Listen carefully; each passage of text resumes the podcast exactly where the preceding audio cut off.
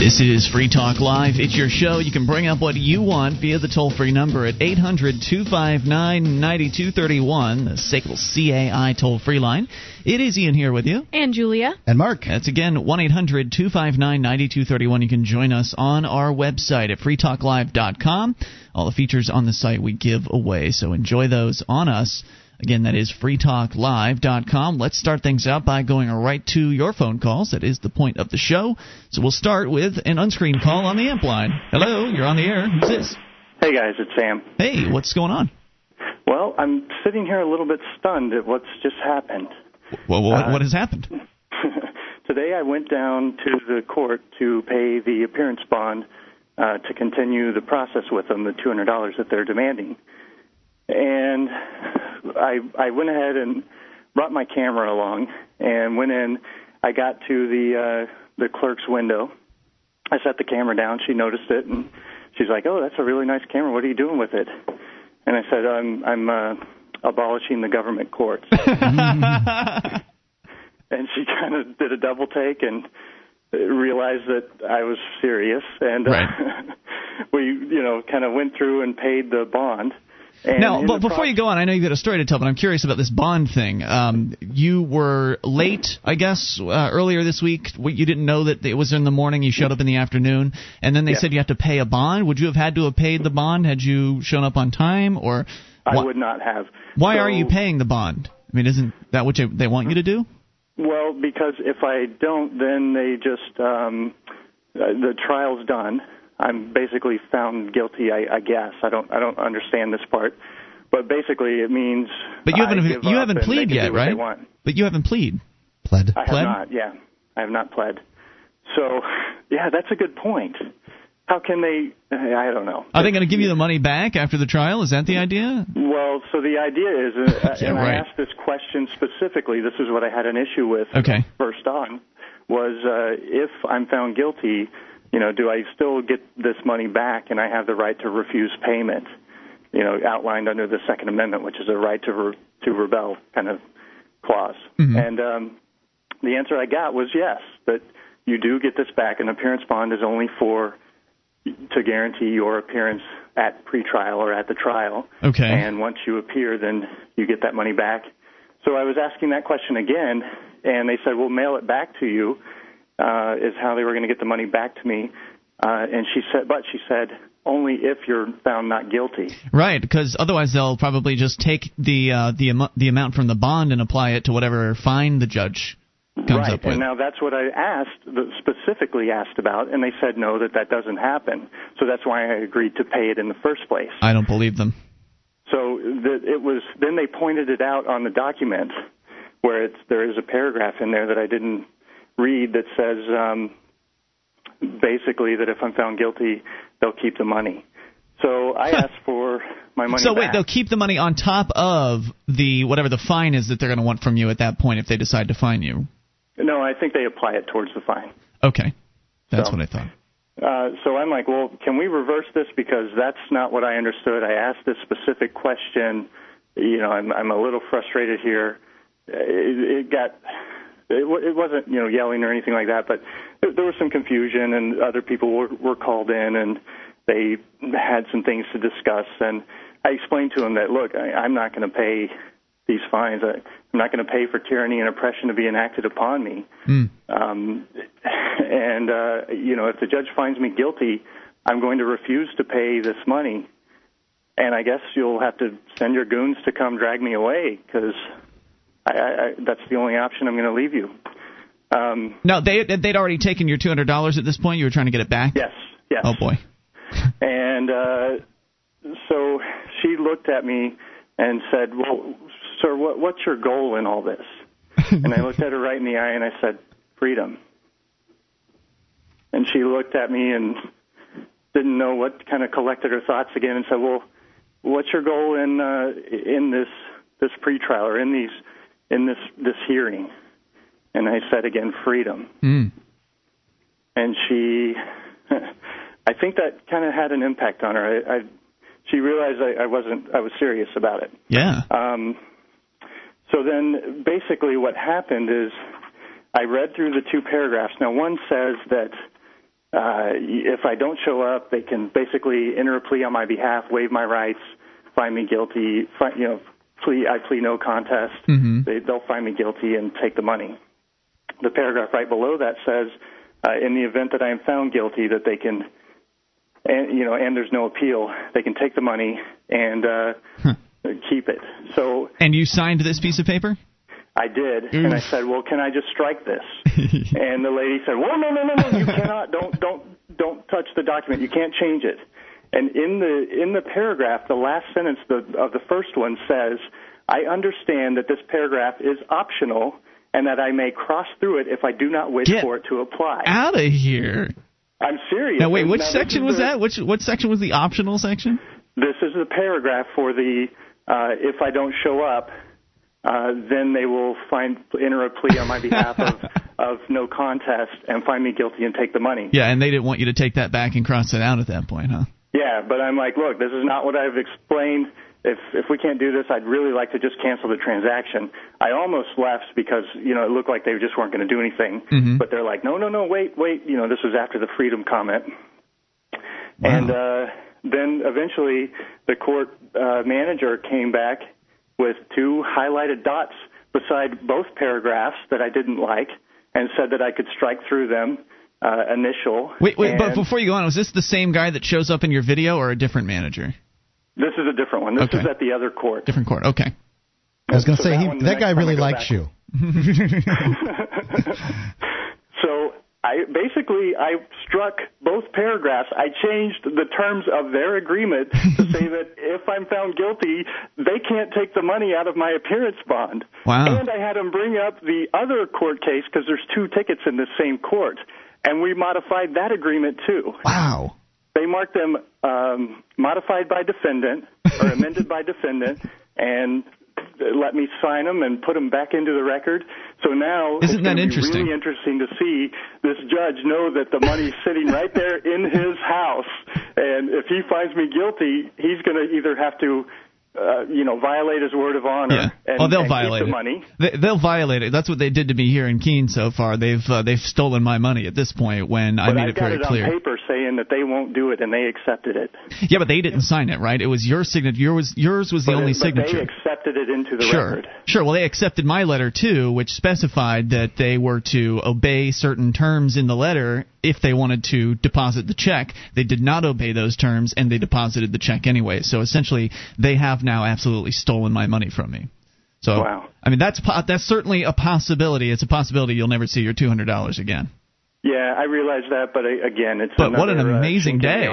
Yeah. What Yeah, I mean, just- how I cool is that? I, I went in and laid out, here's how it's going to be, and they basically said okay. It, it was unbelievable. Wow. And you got footage of it all. I do. now, do you have uh, do you have an announcement to make about the uh, the final uh, uh, the film that you you're about ready to release? Is, is I that, am. I'm close. I'm finishing it up tonight. I was up till 4:30, adding score to it, so it has the the dramatic music when the judge starts screaming at me or telling me he's not going to answer my questions. it is good. I mean, uh, we've all seen it now. Uh, we've all seen advanced copies of it, and if it's the last, This put it to a whole new level, Ian. You're going to love it. Well, I thought it was I thought it was darn good uh, just Yeah. the way it was. Yeah, it was So really, I, I will really well hopefully edited. be releasing at least one part to the YouTube channel uh, tonight or early in the morning, and uh, then we'll get the full thing out for the show tomorrow. cool, dude. That's exciting. Okay. Sam, congratulations on all your efforts. Uh, it's amazing that they're paying off, even when even with it just being you. I mean, you don't have a backup network of activists down there in Texas at this point. point, and uh, of course, I think that the fancy camera probably goes a long way. It does go a long way. That and really taking a principled stand. Yeah. The, the, this bureaucrat, when she saw what I was doing and what it meant to me, and and when I put the gun, I just brought the gun out in the room when I said that I'm not going to pay, and you you're going to have to call someone to have me dragged away. Mm. That really brought it home, and they do not like being connected to the violence. violence. Interesting. Very good call, Sam, and thank you. Good luck with your uh, final editing and the final touches on your video. I know a number of our listeners are very much looking forward to seeing it. And thank you, sir. 800 259 9231. That's the SACL CAI toll free line. Want to comment on that court situation or whatever's on your mind? This is your show. It's Free Talk Live.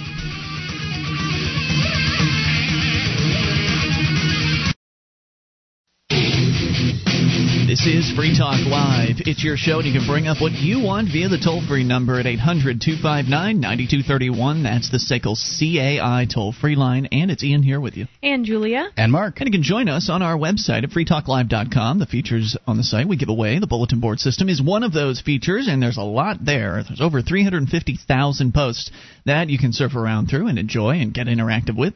And it's totally free. Again, that's bbs.freetalklive.com. bbs.freetalklive.com. SACL, C-A-I, has a full-orbed approach to account recovery. It's really three companies in one. They do collections, early out billing, and they purchase charged-off receivables. SACL knows the way they treat your customer reflects on you, so their staff is respectful. And they record every call, and they have the best equipment money can buy, so your business is handled as efficiently as possible. See their banner at freetalklive.com. That's SACL, C-A-I. All right, our toll free number here, 800 259 9231. We'll get an update here from uh, Will and John Buchanan on the Walk for Liberty. We haven't talked about the Walk for Liberty in a little while, beyond the, uh, the occasional mention. Uh, but it's a fascinating little project that one Free State Project member has taken on. I guess a handful of Free State Project members, but Will Buchanan is the primary walker. He is walking from Oregon to New Hampshire. Currently, they are in Montana. They've been going at it for, uh, we'll get you some statistics here, at least 88 days uh, at this point, just walking like 10 miles a day every single day. And that's just, it's amazing what he's doing. Uh, he started to get some press coverage. You can go to walkforliberty.com to read their blog and watch their videos. They've been posting on YouTube. I know they'd appreciate some more subscribers on their YouTube channel. Uh, but we'll go ahead and give you an update here from those guys. They are, again, walking for two purposes to promote the Free State Project, which is a movement of 20,000 liberty loving activists to move here to New Hampshire from wherever around the country or around the world.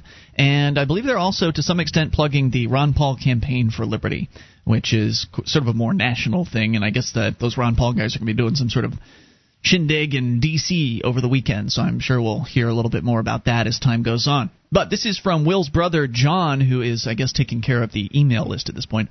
So far, Will has walked 806 miles on the Walk for Liberty, and I believe it's a 3,500 mile route. So that's actually a pretty decent chunk. I, I, can only imagine. Uh, I, hope he's uh, gotten used to the walking at this point. It's got to be tough to, you know, that you know, just just start walking 10 miles a day. Well, Julia and I have been following the uh, the videos, and it's not easy. I know that they've gone through at least a couple pairs of shoes at this point, and uh, probably some sort of orthopedic inserts and things like that. I know they've they've really they've certainly been willing to spend the, the money that's necessary to, to keep their feet in, in good shape. Seems wise. Uh, but that doesn't mean that they you still don't have those daily kind of or occasional problems, uh, shins hurting, things like that. Uh, so they've they've definitely been going through some tough segments, I would say. Julia, you've been watching it, right? What do yes. you think of all this? Well, I personally would uh, have no desire whatsoever mm. to walk 10 miles. So I think it's awesome, and the videos are entertaining. Yeah, he's always got uh, interesting things to say. So it's when you've got that much time in the day yes. to think, yeah, you're going to say some interesting things when when when you get the chance to. Some uh, of the places they walk are are kind of scary too, like where there's no shoulder on the road and they're on a highway and yeah. trucks are coming towards them. And well, I suppose it beats uh, taking a machete and hacking the hacking your way yeah. through the brush. Well, so far, again, he's walked 806 miles and has walked for a total of 252 hours. He's burned approximately 61,149 calories from his walk so far. Uh, they are in Townsend, Montana at the moment. They are in their fourth state out of 21 they'll be passing through. Been on the road for 88 days, and they put out 78 videos on YouTube so far. So it's it's almost on a daily basis, but right now they are kind of out in the middle of the, the hinterlands where there's very little internet access, so they need to be able to have uploading's a little more difficult. Yeah, so they haven't really been as regular with videos as they have recently, and they've been getting some media coverage, which is really cool. They apparently just got on their first TV. Uh, That's one coverage. of the reasons why they are walking to New Hampshire instead of driving was in hopes of getting media coverage. So that's good. And uh, yeah, they've gotten some newspaper coverage as well. I don't know if they've been on the radio yet. I know that uh, I did clue KGEZ, one of our Montana affiliates, into them, so maybe they'll get an interview out of that. But here is what John has to say about Independence Day. And I thought I'd share this with you. He says it's interesting how many people say the 4th of July in place of Independence Day. Has it always been this way? Do people really remember what that day was supposed to be about? Is it really that important that we call it one way or the other? Should we even remember what that day stands for? To me, Independence Day or the 4th of July as a celebration is more about an American tradition of sharing food, funny parades, and fireworks than spreading the joy the Founding Fathers felt from declaring their liberation from England.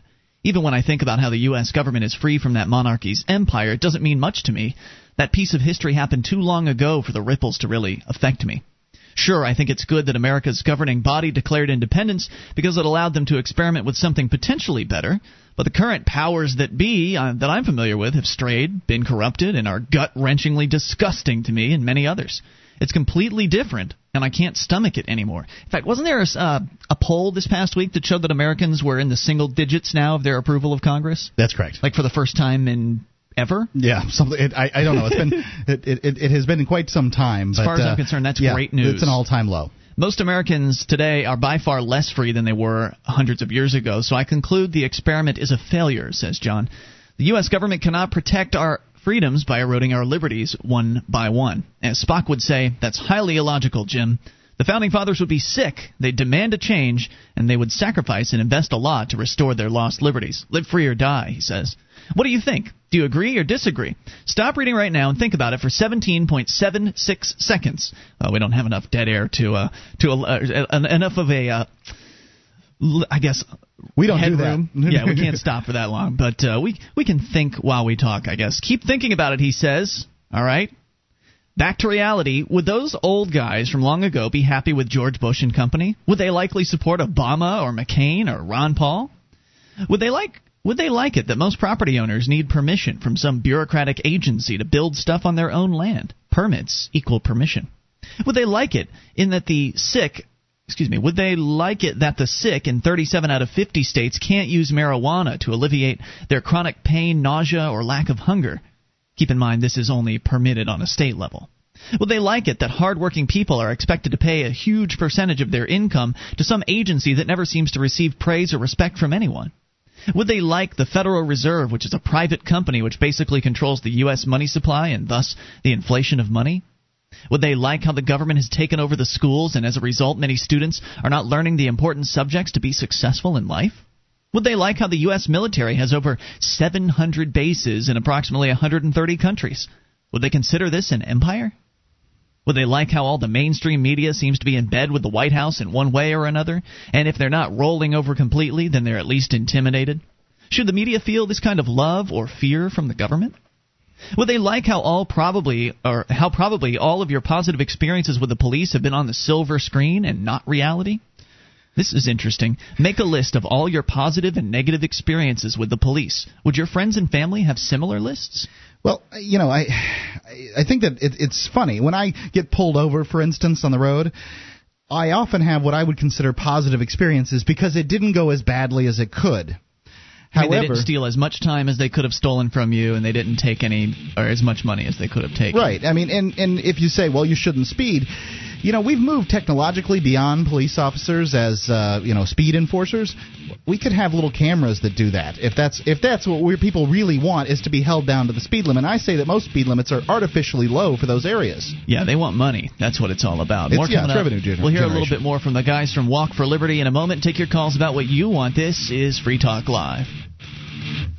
With your help, we can spread the message of liberty around the world. Consider becoming a Free Talk Live amplifier for just $3 a month now at amp.freetalklive.com. If you can't afford it, keep enjoying us for free. If you can spare the three, visit amp.freetalklive.com.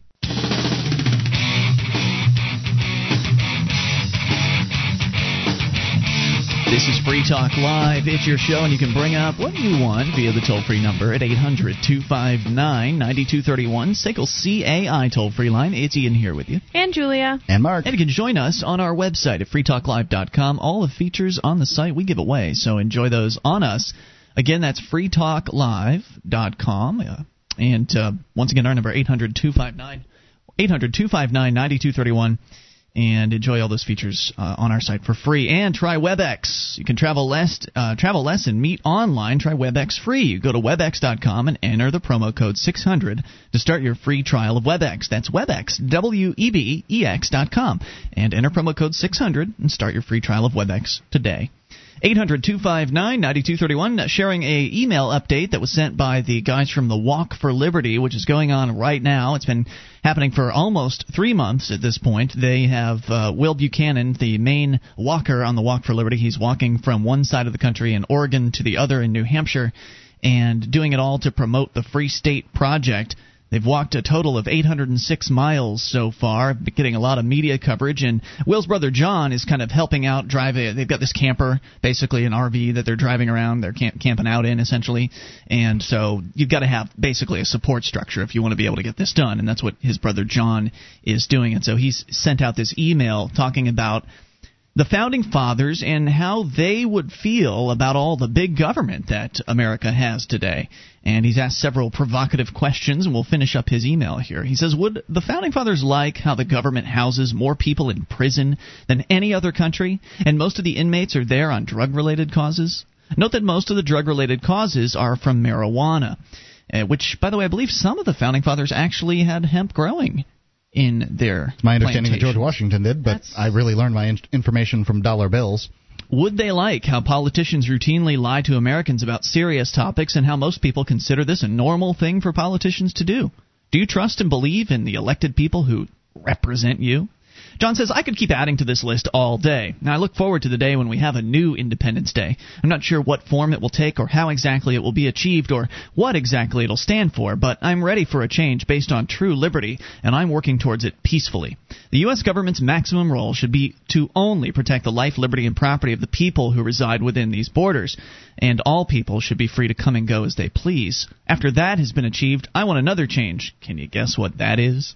I can total freedom, of course, abolishing the state. There's no need to uh, to have a coercive agency out there when all of the protection that it offers isn't even real. It's just more fantasy than anything else because they have no obligation to protect you in the first place.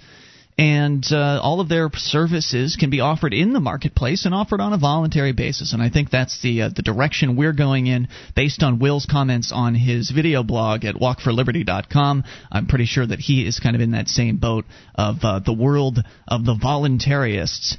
And in fact, uh, to that end here, we're going to jump into the phone calls, and then we'll talk to, or not talk to, but we'll share a short little story from one of our listeners about why he no longer wants to call himself a libertarian and what it is he, he's chosen to replace that with. We go to Jeff first in Texas. Jeff, you're on Free Talk Live. Hello there. Yeah, guys, I just uh, wanted to call up and tell everybody to Google search Renegade Movement. You guys were talking about the. You know, well, Jeff, the you really ought to buy some advertisements. Oh, come on, guys! But no, you guys were talking about the Pentagon, and and uh, I got a little picture of the Pentagon there with some with some interesting. we know, weren't stories. talking about the Pentagon, actually. I mean, you mean I like mean, the 700 military bases? I guess that's kind of around Yeah, I the. mean, you, well, you guys were talking about DoD stuff, so I thought I'd throw that in there. In any event, I tell you guys. Um, is he listening to the same show? Were we talking about the Department of Defense? I, I don't think so. I don't think so. But go ahead, Well- Jeff. Go ahead. Throw it on out there. Well, Whatever no, it is you guys, got. I just wanted to say that you know our military, the DoD, has been exposing the military men and women. It's not my military. sub- well, dangerous substances and and uh, using them as guinea pigs for ex- experimental vaccines. And right Yeah. now, Mark Zaid, an attorney in Washington D.C., is trying to get up a class action lawsuit nationwide for all military men and women who've been exposed to certain vaccines. And and I'd like to you know see if we can you know help him get as many plaintiffs as he can. I don't so know if can- that's going to work out because I'm pretty sure they sign off on that. Like they don't they sign paperwork that uh, basically exonerates them from being able to uh, or d- that prevents them from being able to sue over Yeah, those but you can still sue, and if a court decides to give it to you, they decide to give yeah, it to that's you. That's true. That's true. yeah. I don't know. It just seems part and parcel. You join the military, you know they're going to test stuff on you, and in, in many cases they tell you in advance. A lot of the time, you know, You sometimes are it might our be guinea secret. pigs. Yeah, well, some- you know, well, I mean, you know, depleted uranium and stuff like that. That stuff cuts through metal like butter. I mean, it's Mhm. you know, it's uh, basically uh, nuclear uh, material. Well, it's depleted. it, and it and it and it causes cancer and and all other types of diseases. And and I I I just don't think that the military, you know, yeah. it's probably not good to be around that stuff. Probably not, from what I understand. It could be really. Well, John Rockefeller did a really report bad. about it in '74, but the DoD is said business as usual. And I mean, the, the report he did didn't curb it or stop it. They're still doing it. Yeah. Well, you know, that's how they do things. They just kind of do what they want, and occasionally a court will throw down a ruling that will stop them from doing what they want. Maybe they'll stop it for a little while, and then they'll start it up somewhere else and start doing it differently under a different program heading name. And, uh, you know, they just do what they want, Jeff. That's how things work. So we should just stop funding it. We should we should just stop paying for it all. We should stop participating with the federal government. If they're doing if the federal government is doing things that you disagree you with, know, taxpayer money is doing all this. Yeah, yeah. Yeah. So why keep paying? Do you pay, Well- Jeff? What's that? Do you pay the the federal guys? Um, I file my returns. You do. No. Sorry to hear about that. Thanks for the call. I call. file mine too. 800 Me too. Yeah, 800 not me. 800-259-9231 They got because they me aren't my returns, they're their returns. I don't have returns. Does it become I'm mine a when I put my signature on it? I guess, yeah. Guess it would. Anyway, uh, one eight hundred two five nine ninety two thirty one. That's the SACL CAI toll free line. A lot of libertarians or people that would formerly have described themselves as libertarians pretty upset with uh, what's been going on with the libertarian movement, specifically with the Libertarian Party. And Jeremy West, one of our listeners, has written a blog post about it over at nolanchart.com. And he says that the current libertarian presidential candidate believes in limited government. And he says, I choose to give him the benefit of the doubt that his views have changed since his days in Congress. Of course, he's talking about Bob Barr, in case you don't know. That would be certainly pref- uh, preferable to the platforms of either the two major party candidates. And it has been said that the perfect is the enemy of the good. However, I believe that the case of where the Libertarian Party is at at the moment, the practical has become the enemy of the good. Limited government is without a doubt not as harmful as big government. However, it's still not good. Governments, however small, rely on the initiation of force to fund themselves. And I believe the, the initiation of force is morally wrong, no matter which hat the person initiating the force is wearing. The word libertarian has become synonymous with the Libertarian Party in America. Now, that's probably the case, but still, I think most people don't really even know what a libertarian is. I, mean, think that I, I think that's true. That but the average person doesn't know who the vice president is either. So True. you know, carrying what the average person thinks is is you know mighty mighty uh, uh you know it doesn't matter. The Libertarian Party stands for small government, says West. At this and uh, as this does not represent my beliefs, I don't want to confuse people by calling myself a libertarian. As an individual, I have my own beliefs, so perhaps Jeremy's the only true label for me. However, when discussing philosophy, it's useful to begin with a label so that a body of knowledge can begin the conversation. He says the old meaning for anarchy, which is an absence of government, does some justice to my philosophy. However, the term anarchy has now come to have the connotation at best of chaos and at worst bomb throwing radicals. So, as violence is the polar opposite of what I believe, I don't want to confuse people by calling myself an anarchist. Now, one of the hosts of the freedom oriented radio program Free Talk Live has very similar political views to mine. He calls himself a free marketeer. Aside from the fact that this term might be confused with the Three Musketeers or even the Mickey Mouseketeers, I'm not sure the term paints the full picture in people's minds. It makes clear that he believes in economic freedoms, but I don't think it makes clear that he also believes strongly in personal freedoms. For myself, I've settled on the term voluntarist. I simply believe that on all matters of life, from economic to personal, people ought to be free to make their own decisions voluntarily. What don't you like, by the way, about the term voluntarist? I like it. Uh, in fact, this is persuading me to uh, to adopt that term. I would say.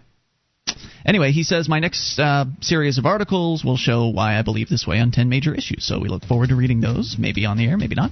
Anyway, 800 259 9231. That's Jeremy West over at nolanchart.com, where we're actually uh, one of their advertisers over there right now, which is pretty cool. Toll free number here. I'm sh- I hope they're bringing us listeners. 800 259 9231. That is the SACL CAI toll free line. You can bring up whatever it is that's on your mind. I don't know what Julia has, but I know she's got some sort of show prep, so hopefully we'll get to that here at some point. You can take control. It's Free Talk Live.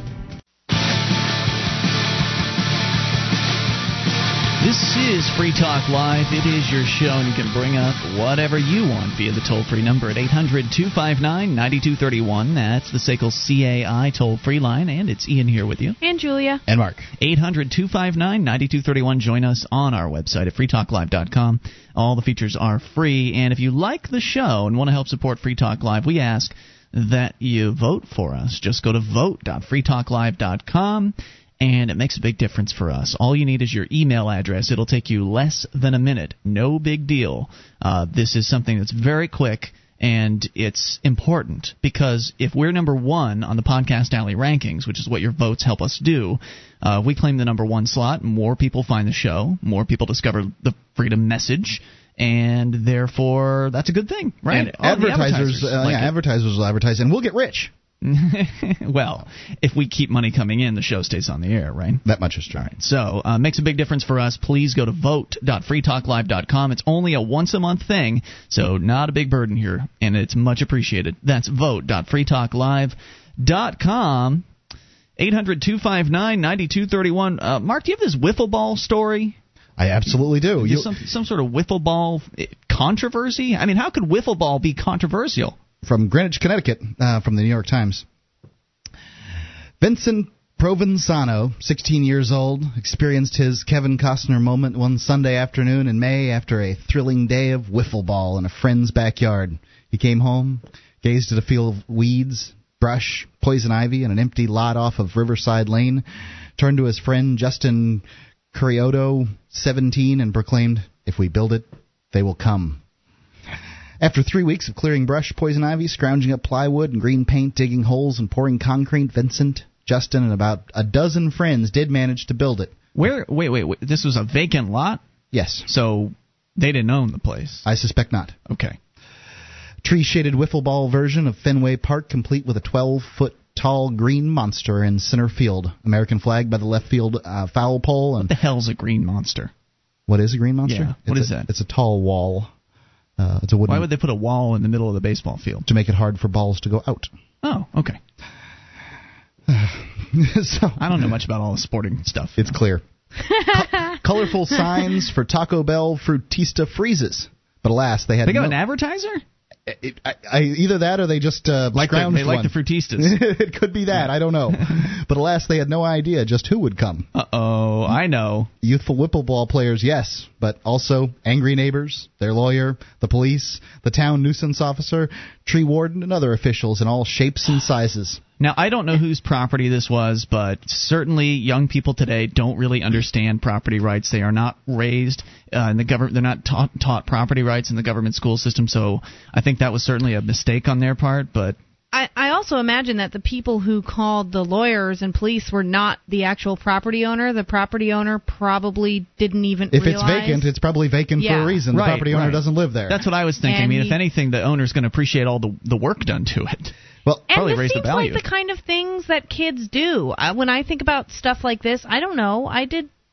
I, if I wanted to do something or like clear out a lot or whatever, or build, I, I just like did a tree it. fort. You'd, you'd Yeah. go and build a tree fort. You wouldn't care really where it was, right? Well, I think that there's, uh, yeah, I think uh, you absolutely wouldn't, and I think that there, and I built, uh, my my forts were on other people's property. Yeah. They absolutely And the only were. person who should be able to call the police should be the property owner if he has a problem with it. Well, there's Well, you don't live in Even then. The the problem with uh, the prop the being the property owner is the litigious society that we've uh, created here that allows people to sue if something bad happens on somebody's land. Yeah.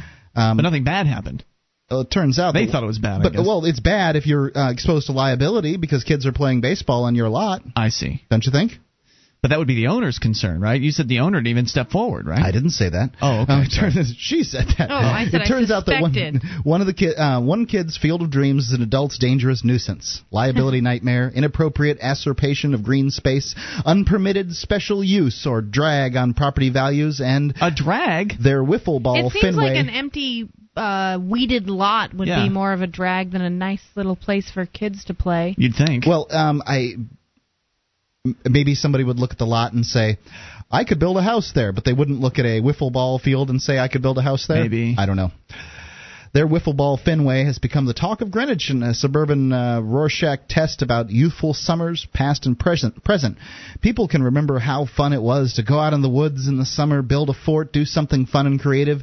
So there's something pretty cool in what these kids did, especially in a time kids grow up in such an incredibly structured and stressful environment. Says uh, Lin Lavery, one of the Greenwich selectmen who in, inherited wiffle ball, while uh, the first selectman, um, Greenwich version of mayor, is on vacation.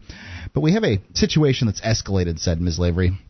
Neighbors are upset that it's too close to their property. Building has been done on town property. There's issues of uh, traffic and drainage. So it uh, apparently is town property. So do you hey, understand what I'm saying? That's cool, man. As far as I'm concerned, game on. There's an issue of traffic and drainage. Yeah, There's an like issue traffic of kids of traffic and drainage. What kind of traffic are they talking Uh, isn't about? this the stupidest thing you've ever heard of? Oh, sorry, kids, you can't have a wiffle ball field here that you built on your own because uh, you, you don't have It the might right. get amount- wet. Where, where the where are the handicapped people going to park? where are they going to park? For God's sakes, you don't have a handicap ready bathroom here. What what is this? I like the idea of kids going out and doing things too, instead of just lying around and watching TV all the time. And Hey, it we've got like, wiffle ball video games for a reason. We don't need any wiffle ball fields. Well, Ms. It Lavery, seems to me like this is just discour- discouraging kids to go out and Absolutely. do stuff. I mean, It's all these awful. like if you want to go build a wiffle ball field on this empty lot, you have to like go through this process of applying for all these permits and eh, Well, what why is the- bother? what's the liability of playing wiffle ball? Isn't a wiffle well, ball a somebody's little going to get plastic hurt ball? no matter. Yes, um, somebody's going to get hurt no matter what it's matter not what even you a do. baseball. It's not like it's going to bust through somebody's window or something. Likely like not. that. Um, Ms. Lavery says we're hoping to come up with a compromise, but there are a lot of issues to address. I mean, the legalities of uh, kid, the kids building a wiffle ball field. It's it's in, in, It insane. seems like 40 years ago this would be a non-issue. Absolutely true. Totally right. There's plenty of local history in wiffle ball, as though that matters. Yeah. If these kids want to play cricket or uh, Bocce or, or, ball. right, or cur- cur- curling, I don't care what they want to do. I don't They should think really go They're out. not really going to be able to curl in the summer, are They they? should play jarts, is what they should play. Lawn darts. yeah. There was a song, uh, oh, I think it was in the uh, early to mid '90s about uh, he's got she got pegged in the head with a lawn dart.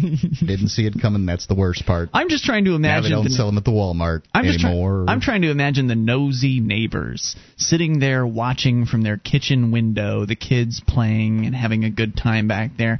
Mildred, call the police. The children are back in the yard again playing their wiffle ball.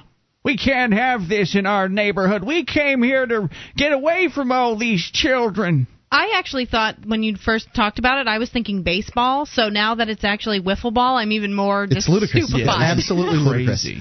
Yeah. Even the bats are plastic. Wiffle, wiffle ball apparently was invented in Fairfield, Connecticut, and Greenwich uh, land use disputes. Uh, uh, Vincent and Justin said they just wanted a place to play wiffle ball. This is a They- clear violation of the anti-fun ordinance that we put on the books back in 1975.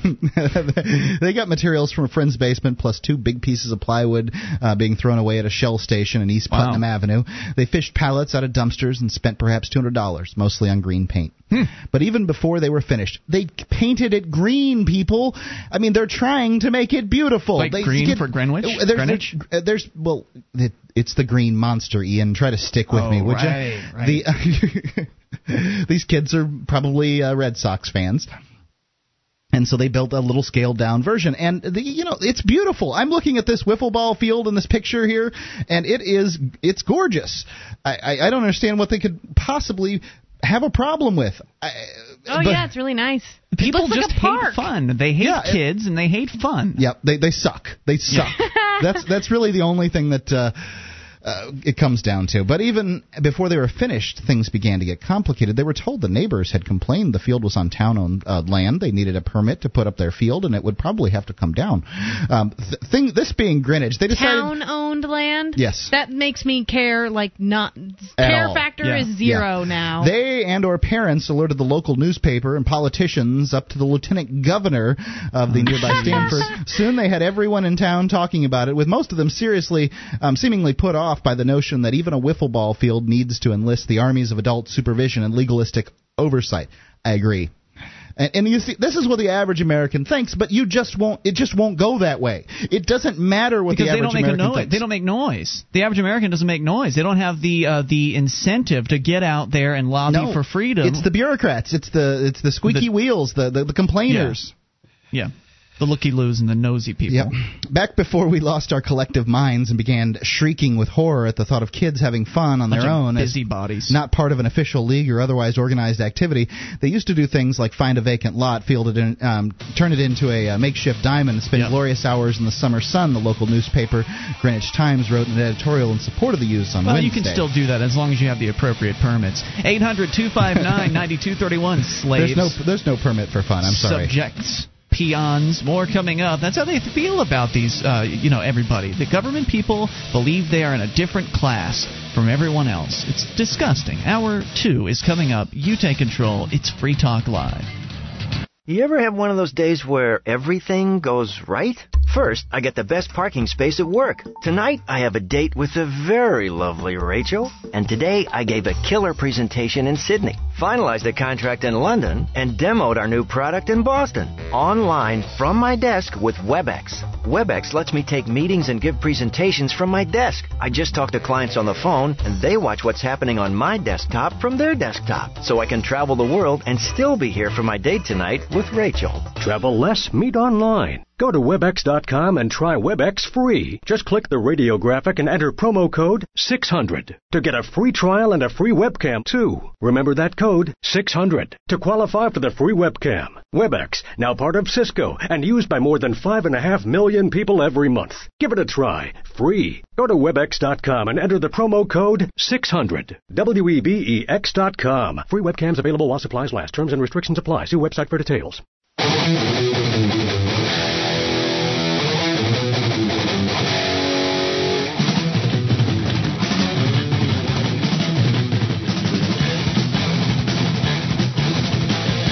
Is Free Talk Live. You can take control of the airwaves via the toll free number at 800 259 9231. That's the SACL CAI toll free line, and it's Ian here with you. And Julia. And Mark. You can join us on our website at freetalklive.com. All the features on the site we give away, so enjoy those on us. Those other talk show hosts, they want to charge you for accessing their websites. Ours is free. Again, that's freetalklive.com. We go to your phone calls and. And then I think uh, we'll talk to Julia about PETA. First, we go to Frank in New York. You're on Free Talk Live. Hello, Frank.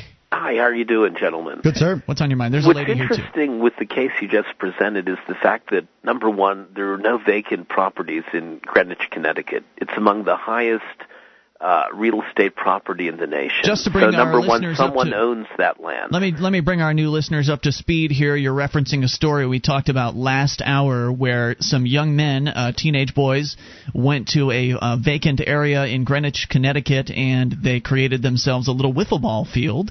And much to the chagrin of the surrounding uh, busybody neighbors and politicians and bureaucrats who did not like them doing that. And as we specified, the particular lot is not owned by any particular individual. It is owned allegedly by the city of Greenwich. It's a public land. Okay. Well, what's interesting about that then, uh, does it fall under the federal wetland uh, regulations? Who knows? Who knows? a specific uh, ecosystem that must be maintained. Yeah, Uh, number two, the fact is too the Greenwich, Connecticut, while being very expensive property, uh, surprisingly, real estate for those that own the property, taxes on it aren't really all that great compared to other cities in the United States.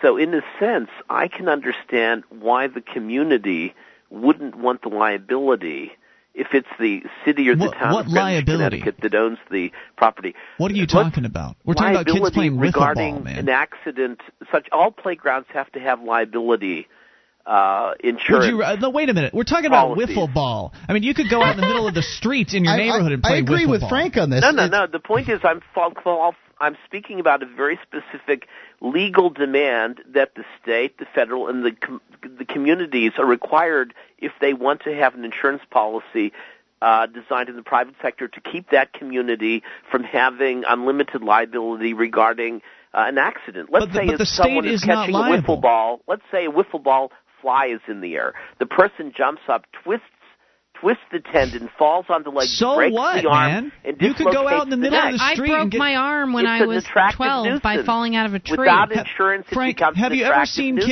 kids? Frank, have you ever seen kids stand out in the middle of the street and throw a ball back and forth?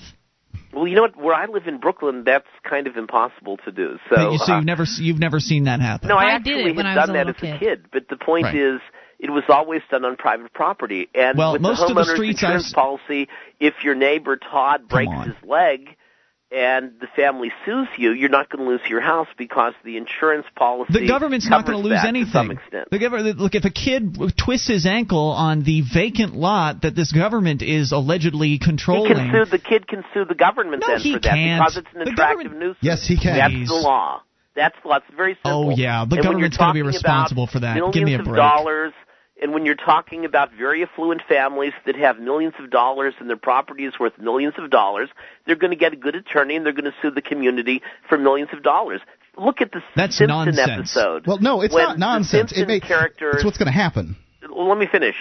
The, the case is kind of funny and ridiculous, but it also is very serious. It mention it it, spe- it speaks of a the high cost of litigation in our society at Yeah. the present. Right. The fact that uh, no one wants to assume liability for their actions, Mm-hmm. and that includes the students or No the one should have to this. assume liability except for those individuals. They're the ones that chose to play the No, damn no, liability game. liability is flows both ways, my friend. We have to look at let's look at common law practices, and let's go back to England If I in trip the as period I'm of walking 1100 somewhere, I- to 1200. No, before before the Magna Carta. When we can, if, if we want to really follow this legally and, and attempt to understand it rather than poo-poo it and make it a joke. I mean, let, let's take it. Let's take it a different. Let, let's say you own the property. It's your property.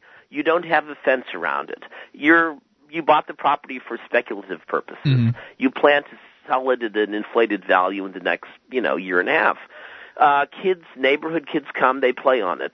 A kid breaks their leg, or someone, you know, the bullies of the neighborhood pick on a little kid. They put the kid in the lot. They beat the person up. Uh, ultimately, you know, the person who owns the property is going to be sued. And Well, if you have a good sucks. attorney, they're not only going to sue the property, the owner of the property, they're going to sue the Yeah, community. I understand that, and they're but I think to say that, that, that's a raw deal, man. held I think you know, that's a raw deal. proper. And I mean that's how our system works. I mean, let's Right. face And it, it's people are out deal. of work in this country. The you're system going to sucks. sue whenever the opportunity arises. And Well, if you're I'm not that going to take it on yourself, you'll call the ambulance chaser that advertises on television. Yeah. They will only take you know the case, or they'll only uh, they'll only be paid if they win. I mean, let, that's that's the absurdity. But it's also the reality of this present moment. Okay, and go. being a free marketer, my friend, uh, I think we have to understand the importance of property because it is I absolutely understand the importance of property. I don't think know, there should and be we public can make property. a philosophical case. Thank you, Frank, for the call well. tonight. I appreciate hearing from you. I agree. Property is very important. That's why I advocate for the ab- abolishment of public property. Turn everything private. Uh, but even in that case, if you've got a vacant lot that's in you know in no way homesteaded, you have no way of knowing who's going to go in there. How on earth could you possibly be considered responsible for some dumb kid going in, climbing up a tree, and falling out of it? That doesn't make a damn bit of sense. And I think you know it, he's not arguing for that system. I don't think, but he's saying No. that's the way the system is. Right. He's saying that that's reality, and, That and it is reality. crappy system. Right. Yeah, they And- are responsible for their actions, not me. I wasn't and there. I, I believe that what this this uh, this story does is it shines a light on what it is that we've allowed our system to become. Now, kids can't go out and do something constructive with a vacant lot that's Yeah. owned by the town, uh, that's you know just covered in weeds and poison ivy. Turn it into a little wiffle ball field and have some fun. That's where our society has gone. Right, so And- they can't do that stuff. So instead, they can go and you know get in trouble, right? Because they Right. could go and play play games and have a good time, but now they can't do that. So what else is there left to do? Right. I mean, you know, wh- which one of these kids is just going to say, "Screw it, I'm going to go do drugs"? Yeah. One eight hundred two five nine ninety two thirty one. That just doesn't make sense to me. How could anyone find? How could anybody find that a property owner is somehow responsible for the individuals that chose to go and uh, you know trespass essentially on that property? I could understand if you had a built a structure that was supposed to be safe and you were allowing people to use that structure and the structure you know crumbled on someone. Then yeah, I think you have some I feel like if you're if you're on somebody's property, um, and you're for one, if you're not an invited guest, um, but yes, the, oh the yeah, I agree is, with that. Yeah. The thing is, is that you become an invited guest when uh, un, uh, under our legal system, people become invited guests when you don't kick them off. So. You so know, without without a fence up there Right. and someone to sit and watch the entire time, you're right, liable. and, and I still I still think it's a problem. Um, it, it it should matter. It, it we should have a system set up where if kids go on a vacant lot, then they're responsible for their own problems. Um, you know, Yeah. barring uh, the property owner uh, putting up bear traps in hopes of just uh, catching them uh, unawares after he's invited them on. That sounds wrong. I'm not so sure that I think that it's wrong for a property owner to put up bear traps if he puts a sign up that says "Warning: Bear Traps." I mean, how? I mean, does it have to be broken bones and stuff? What if a kid gets a bite from a, a wasp?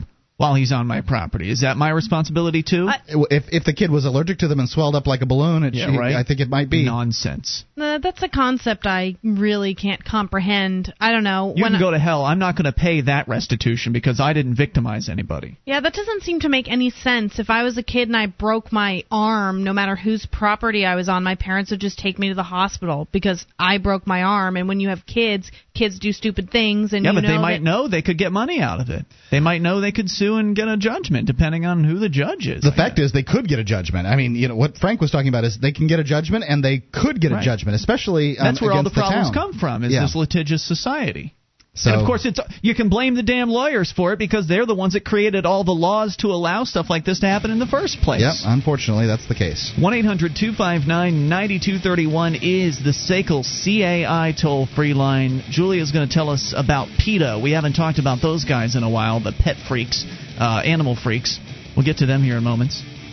800 259 9231. Plus, we'll talk to you about what you want. This is your show, and you can take control of the airwaves toll free. 1 800 259 9231. That's the SACL CAI toll free line. This is Free Talk Live. It's your show. You can bring up what you want via the toll free number at 800 259 9231. That's the SACL CAI toll free line. It's Ian here with you. And Julia. And Mark, And you can join us on our website at freetalklive.com. The features on the site we give away, so enjoy those on us. Uh, again, that's freetalklive.com. Those features include the Shrine of Female listeners, the dozens of ladies who've sent us their validated photo to prove they listen to the show. Just go to shrine.freetalklive.com and see what it's all about. Shrine.freetalklive.com. if you're thinking about starting a business, here's a word to the wise: incorporate at LegalZoom.com. Incorporation can help protect you against frivolous lawsuits that could wipe you out. LegalZoom.com is fast and easy. They do all sorts of legal documents, patents, wills, trademarks. Use code FTL to save ten dollars off your order. That's LegalZoom.com. 800 259 9231. Your phone calls, we go to Jeremy listening to KGEZ in Montana. Hello, Jeremy.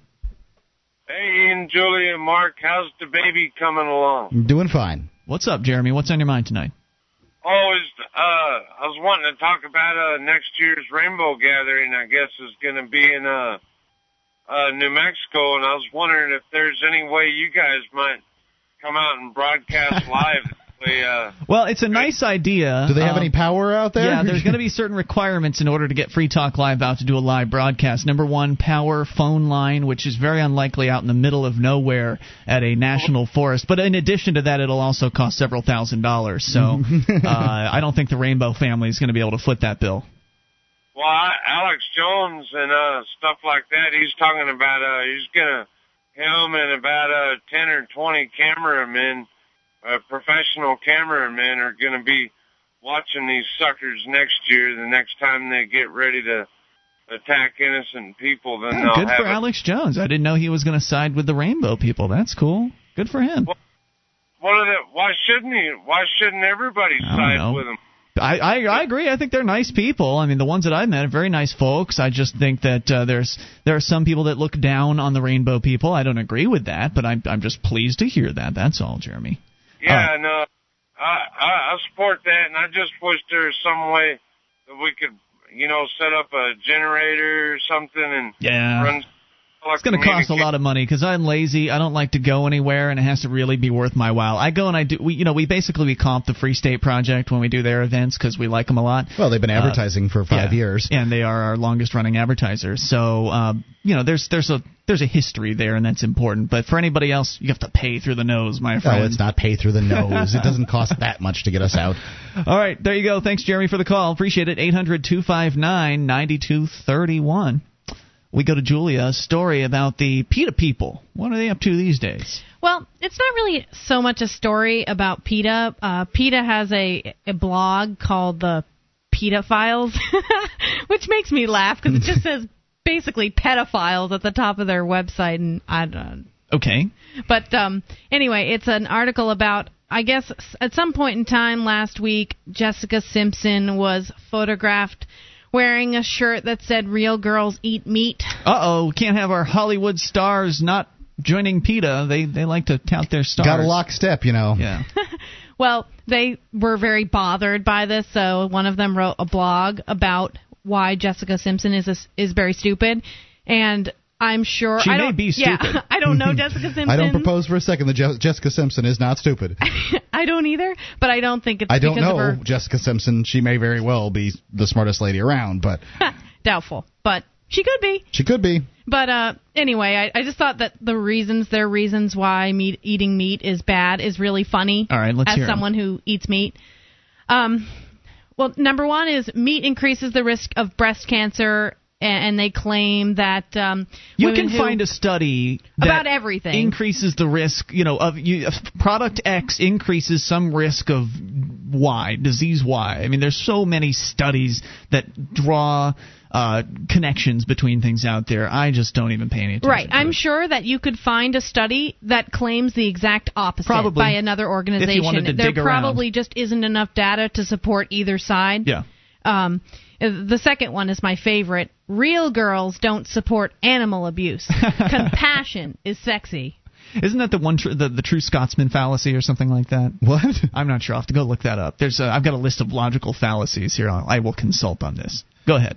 Um, if the huge number of hot celebs ditching meat isn't any is any indication, so because celebrities don't eat meat, uh, that equals that compassion So- is super sexy.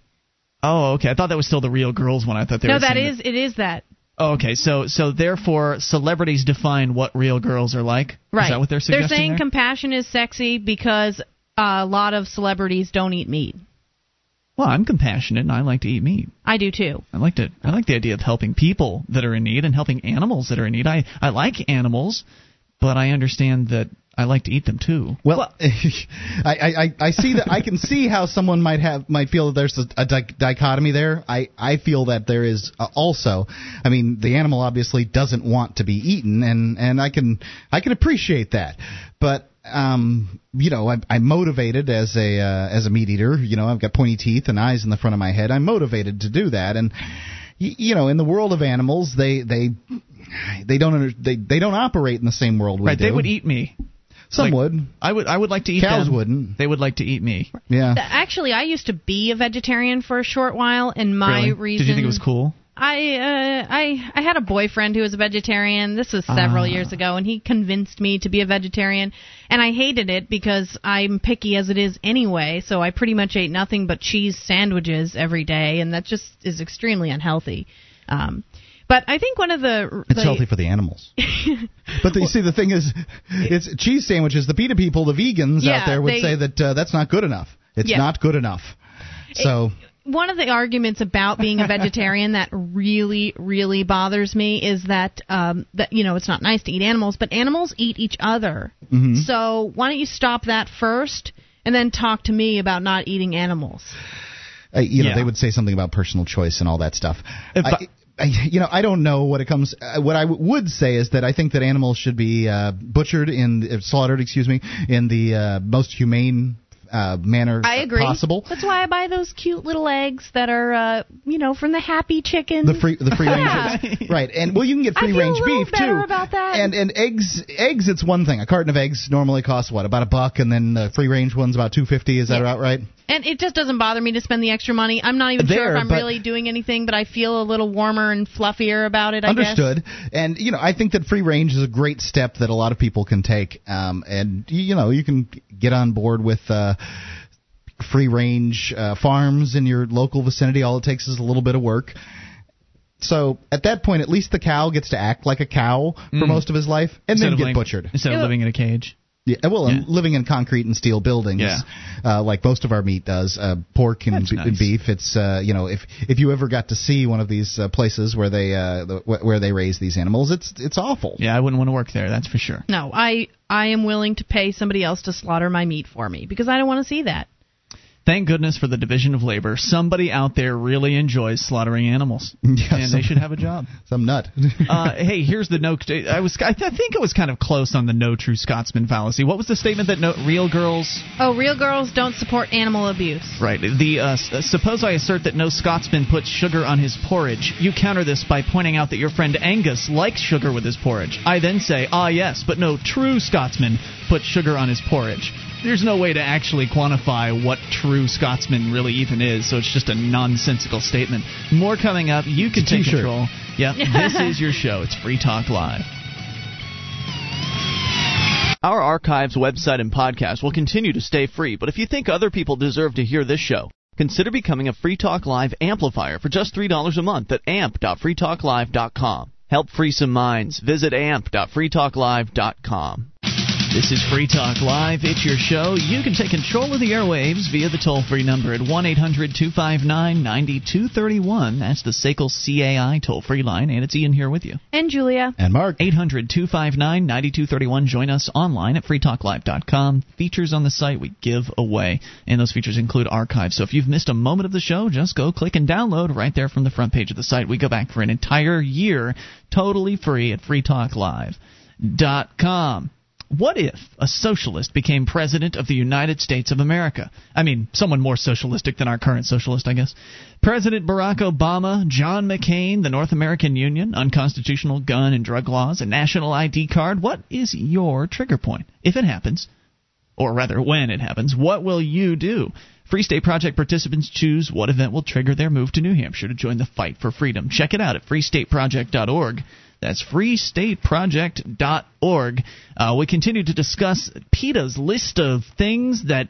What is this list exactly, Julia? Things that. Uh, oh, why you shouldn't eat meat. Oh, okay. Their their list of reasons why people shouldn't eat meat. Which is, um, I guess, came from some stupid picture of Jessica Simpson wearing a shirt that said "Real girls eat meat." Right. Apparently, Well, the PETA. PETA, PETA always inserts themselves in uh, into news. This is how they manage to get uh, get their you know crazy message out there. Is that they insert themselves into news, people that actually do something with their lives, Yeah. and uh, they try to piggyback on it. So what? Uh, so let's recap here. What have we gone through so far? Uh, meat increases the risk of breast cancer, and all they really do is cite one study. Some study. Um, which I'm sure I could find a study that said just the opposite. I, I don't really think there's enough evidence to, to support either. Right. Um, and number two, that compassion is sexy, and real girls don't support animal abuse.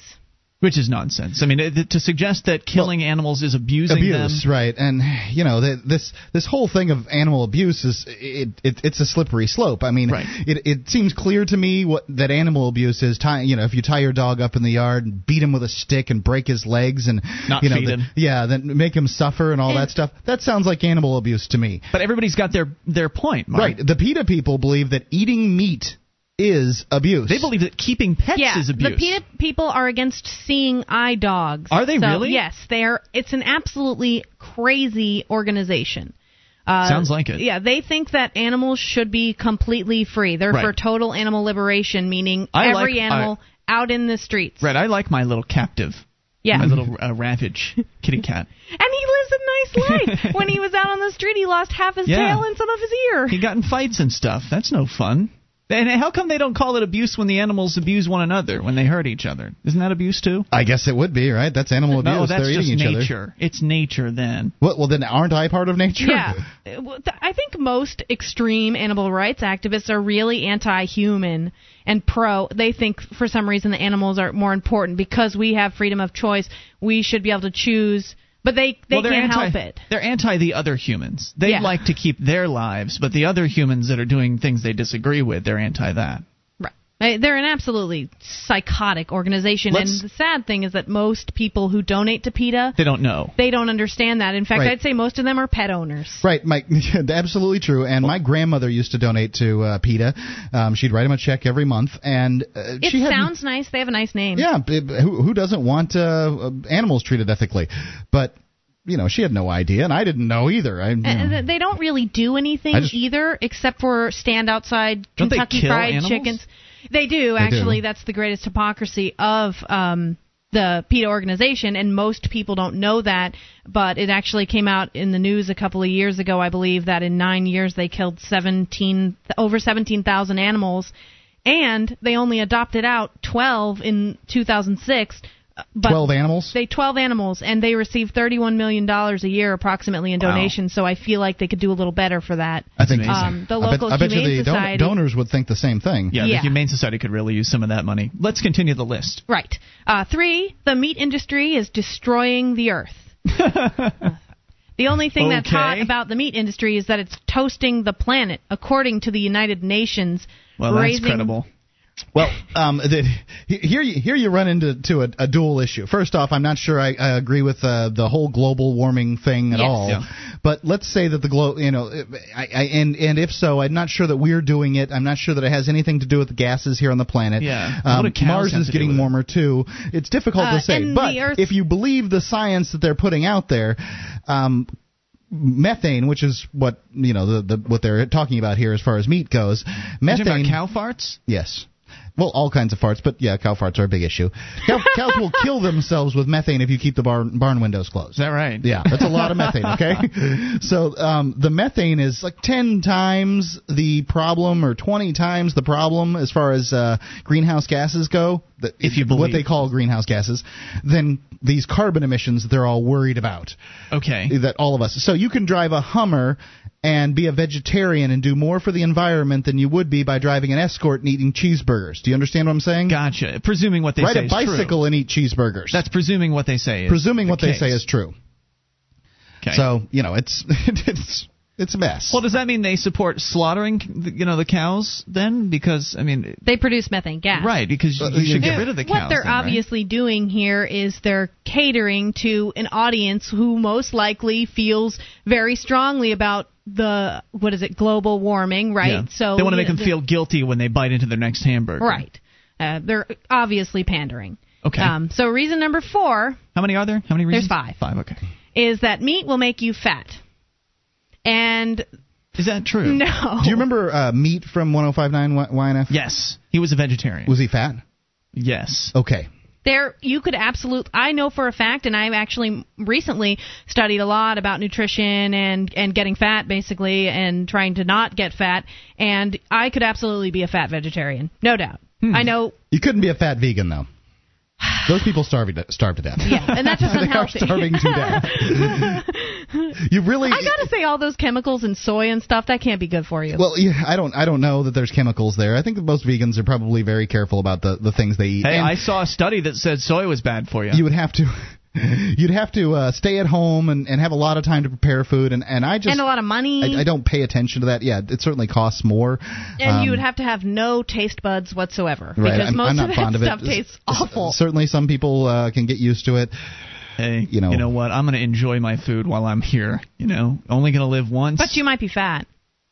yeah, I according might to be, them. Yes, but I'm not. You've never had to. Wor- uh, Ian's never had to worry about being fat. No. So uh, the, my favorite line from maybe that one is, day, and I'm I'm just hoping. I hope up. I hope the upcoming Jessica Simpson's Intimates line comes in plus sizes. I- you know what? It will. should. That's a very clever line, though. If they, if they want to sell, it should come in plus sizes. uh, all right, so the big girls uh, are getting booty too. I mean, you know. uh, pretty much every statement they've had here about why you shouldn't eat meat is a logical fallacy It's a of some jab sort. at Jessica Simpson. What's the fifth one?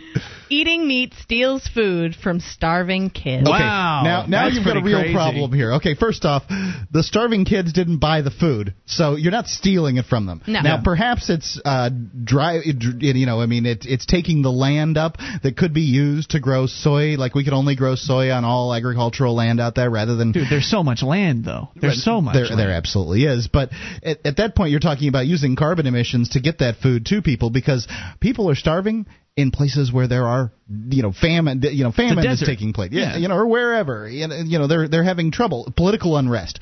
Governments kill children. Absolutely. Meat eaters don't kill children. It seems to me that's the number one reason why people are starving around the world is because they've got they're living under despotic dictatorships uh, where you've got these guys that essentially they are totally in control of the country. They have their military mem- men that essentially would intercept any sort of food shipment that would come into the country. They'd take it for themselves. They uh, you know then they get, essentially the government gets whatever food shipments come in and then they give out whatever they feel is appropriate. So as soon as we can get the government they it to uh, to merchants who will then you know sell it. You know, the, As it- soon as we can get the governments off the backs of these starving people, they'd be able to get the food they needed. There's plenty of damn food out there Yeah. right now. Just look at all the food Americans throw away on a daily Right. basis. Well, look how much we pay in um, taxes to pay farmers not to grow food here in this country. Yeah. Well, isn't that part of the, uh, the the lack mentality, Mark? The idea that there's only so much food, and because we're growing, because we're making meat instead of vegetables, then people are starving around the world because it takes more space to make the meat versus the vegetables. There's plenty of space. Plant some more food if what you want is more food. But Well, there's it's the energy too. They you know they don't want farmers uh, using their energy to, towards the meat. They should be using their energy towards the soy. 800 259 9231 is the number. You take control. This is Free Talk Live.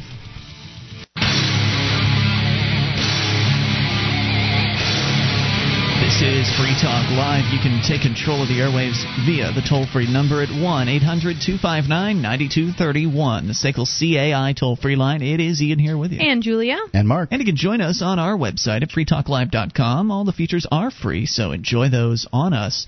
Again, that is freetalklive.com. If you like the show and want to help support Free Talk Live, then become an amplifier at amp.freetalklive.com. Three bucks a month is all it'll cost you. We take that money and reinvest it into the show to help advertise, market, and promote. That's where we got the term amp from. Free Talk Live. Get on more stations, get more internet listeners on board and introduce more people to the message of freedom and liberty. So, if you want to become an amplifier and get perks like access to the AMP only call in lines, chat room, forum, and more, go to amp.freetalklive.com. Uh, Julia, did we finish up this PETA thing? We did. I just wanted to point out how stupid of an organization PETA was I and think you say, made it- all you pet owners, you're not actually supporting what you think you're supporting, so Yeah. stop giving them money and go donate to your local humane society or Watch something. the uh, Penn and Teller episode on it too. Penn and Teller's BS did a great episode on PETA, and you cited something during the break that I thought was worth talking about with the president of uh, PETA. Don't they mention that in the Penn and Oh, Teller show? uh, well, it's not the president, but it is someone who's very high up in the organization, like the CEO or you know, some, one of the top uh, players in PETA. Um, actually takes uh, insulin for a some sort of type of diabetes, which is one of the many um, m- medicines available out there that is made from possible by animal research, Mm. which PETA does not support. And she was quoted as saying, "I need." It's okay that I take it. I'm not a hypocrite because I need my life to fight for animals. So she she can uh, you know then uh, it's it's okay for her to sacrifice animals' lives for people, but all the rest of the people that might come after her that would be They're not benefit as from important as yeah her. inif- benefit from uh, you know animal testing on medicines. Well, they don't count. Toll free number for you is 1 800 259 9231. Yeah, she's a hypocrite. Yeah. Yep. So there you go. You want to comment on that? You're welcome to do so or bring up anything. We go in the meantime to Glenn in Alabama. You can take control. Hello, Glenn. Well, hey, how you doing? Hey, what's Ian, on your mind, Mark? dude? Hey, Julia's here too. Go ahead, sir. Ju- I'm sorry, Julia It's okay. too. Uh, Hello. How are you? Excellent. Go go. Um, What's on your mind? One one one area that you might sympathize with, uh, PETA, of course, is uh, is government funding for science, specifically um, uh, PETA's against the funding that involves uh, you know the use of animals in experiments. Yeah, but I bet they're in favor of government funding PETA. Yeah, they they, they probably are, but Yeah. I guess I, um, I just am trying to segue into the Mhm. topic I want to discuss Gotcha. by you know briefly touching on that. But really, I, I kind of um, I, I do think that the, there is um, a lot of uh, taxpayer money that goes to scientific research, like basic research, that ends up benefiting us all um, in so many ways. So I guess I'm wondering what your take is on that.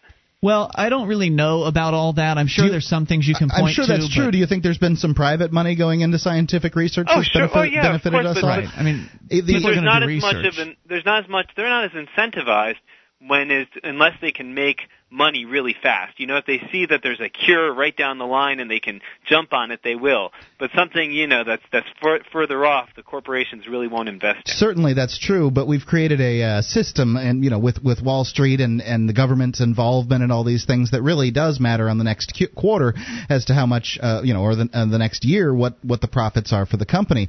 If we took the burden off of companies, and by companies I mean men and women working in order to help the rest of society, if we took the burden off of those people in the form of tax dollars, then they would probably be able to plan farther out in their businesses. Well, and how about the FDA getting in the way with its you know 19 year approval process, billions of dollars that prevents other companies from coming in and innovating new startups that may not have the multi-billion dollar budget necessary in order to put a drug through the approval process. So we'd see more competition in the absence of the FDA, and of course, more I- competition means more innovation and more good things uh, to to help people feel better. Yeah, but if you're looking at basic science, I mean that takes so many years. Right. Of, Here's what of I would suggest to you. Research that Here's you're never here's what gonna, I would suggest. Yeah, Why come don't on. you create? It was basic science that allowed us to build automobiles, you know, in the form of physics. And somehow the free market managed to come up with this amazing thing called an yeah, but automobile. you're taking. I mean, you're taking one instance. Uh, there's People- there's Glenn- so many. Uh,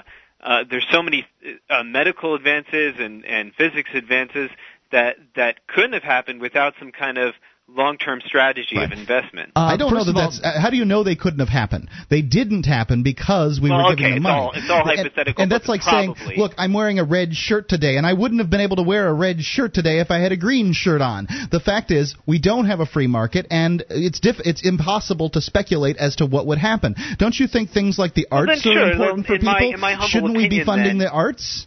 In my humble opinion, then the government, would, I mean, the, the the corporations would never tackle um, some very important problems, whether it Right. be artificial lenses That may be for true. people who are going blind. Maybe that's or- true, Glenn, but here's my solution for you. Why don't you go out there and do exactly what it is you're suggesting? There are plenty of universities around the country that are funded. Uh, certainly, they they do get government Oh, money, but I there's am. no I'm, reason I'm a why. graduate. Stu- I'm a graduate student right now, but my funding comes from the government. It doesn't Right. come from a well, private why don't you company. go out there and raise money on a private basis? And and you know, we're talking about what things would be like if the in the absence of the government money, that money still exists in society. It's just not being siphoned off the top by a bunch of bureaucrats sitting Right. in Washington D.C. So individuals would be able to contribute money to the different scientific causes that they felt were most uh, important to them. So if you felt that cancer research was interesting, you could uh, contribute money to that. Or if you were like, you know, wanted to contribute to the United Way of all the medical causes, you know, one You know, uh, Ian, I don't gives- think people. I don't think people would. I think people are too. So they should be So- forced at gunpoint then, huh? Yeah, I, I don't. I don't Yeah. know. I mean, that's that's that's a problem that.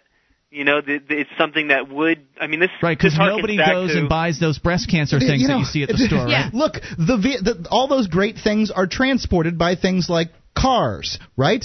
And I've given you a really great example of how the free market came Yeah, I'm up with saying- cars. I'm not saying and the you're free sitting- market won't develop uh, develop things, and I think it does a good job of that, and it really meets it meets think Right. problems which there's a high monetary incentive then to target. will. but well, it, it it oh hold on before you go on. The, it does reach the ones that there's a high monetary incentive, but then when companies are reaching the ones with high monetary incentives, then the companies that say, oh, there's one with a less than high monetary incentive that I can get in my niche, and then you know they build downward. Right. The thing is, is we're extracting by force money from these companies that they could be using to fund research, to employ do. people, and to create things, and we're we're stifling the heck out of them with the FDA uh, with a 17-year process. I- the government's the I- I problem agree. in I medical I research. The Uh, government's sure. completely the problem in medical research, But and there isn't another one. what about what about questions purely of an intellectual um, you know intellectual nature that end up having ramifications that a corporation would never or a company would never investigate you know like the function of the brain or you know well, I'd like to point out mission. that the Methuselah Foundation, as I understand it, is completely privately funded. We had our Aubrey de Grey on this program, and they are getting private funding to do research into something pretty obscure, and that is extending life. Uh, so you you know talk about something that's way off into the future. Uh, that there's all all kinds of research going on out there, and I'm sure a lot of it is being privately funded. And to suggest that people are so evil or so bad that we need governments around to forcefully extract money from people in order to fund the things that you think are right is really kind of sociopathic, don't you think? Uh, sociopathic is kind of an over overstatement. There. Well, you wanna hurt I think people, it don't harkens you? back. I think it harkens back to what Mark was saying the other day, the other week about um, utilitarianism versus right, right. Um, absolute well, freedom. I, I smashed Mark on that particular argument because the issue I with don't know. I don't think, utilitarianism I don't think is that was. I don't think that argument was settled Glenn, at all. the the issue with utilitarianism is it all hinges on what you think is best, and what you think is best for the majority of people may be what different, may be different from what Mark believes is best, may be different from what whoever's in charge believes is best. So it's all completely subjective. Look, you know, I don't agree with threatening my neighbors, no matter how great the uh, the end goal is. Some people would argue that if it weren't for the government, people would not be exploring space, and I say poppycock. Uh, There uh, are you know, if it wasn't there- for the government, we'd all be speaking German because Hitler would have taken over. I mean, we wouldn't have there- roads There's or all whatever. these all these arguments out there that are most l- largely are fallacious, Right. and um, you know, it's it, it just it, it doesn't it doesn't work. So I was uh, recently at my grocery store, Price Chopper. It's a, uh northeastern grocery chain. They they had a, uh 75th year anniversary, and they had a little handout at the front of the store uh, identifying you know the history of the company and what they do with some of their profits. And it was very you know like a little four page long brochure about the company. And I was blown away by all of the charitable organizations that they supported. Uh, you know, supporting animal related organizations, supporting research. You know, cancer. Uh, you know th- that sort of long term research that you're talking about. This corporation was doing all of this, uh, taking their profits and sending them over to these places that I didn't even know that they were doing. And when I found out about it, I thought, well, hey, that's pretty cool. You, you know, it's- it's a drop in the bucket, and the other thing is, is that the the masses are are too stupid to know what to support. well, with people like you out there, uh, I, I think I, that I don't want to sound like an elitist, but it's, it's yeah, you sorry, sound like an it's true. elitist, man. if the you're sick, masses, I. I, I agree. No, I, I absolutely agree with the mass. The masses So don't they know be where to go. from. Right, You need that's the problem. in, in the field to to know what to support. Right. Well, they, they don't know what to support, but however, if they have more money, they'll have more money to pass Yeah. around. And the masses have to buy their food from great companies like Price Chopper that give money to the organizations you're talking about. Eh, More coming up. enough. It's Free Talk Live. Provider and licensing details are available. If this is your paycheck and this is your debt, what are your options? File bankruptcy and tread water the next seven years? Or make a call for Care One Credit Counseling Services and start getting out of debt today.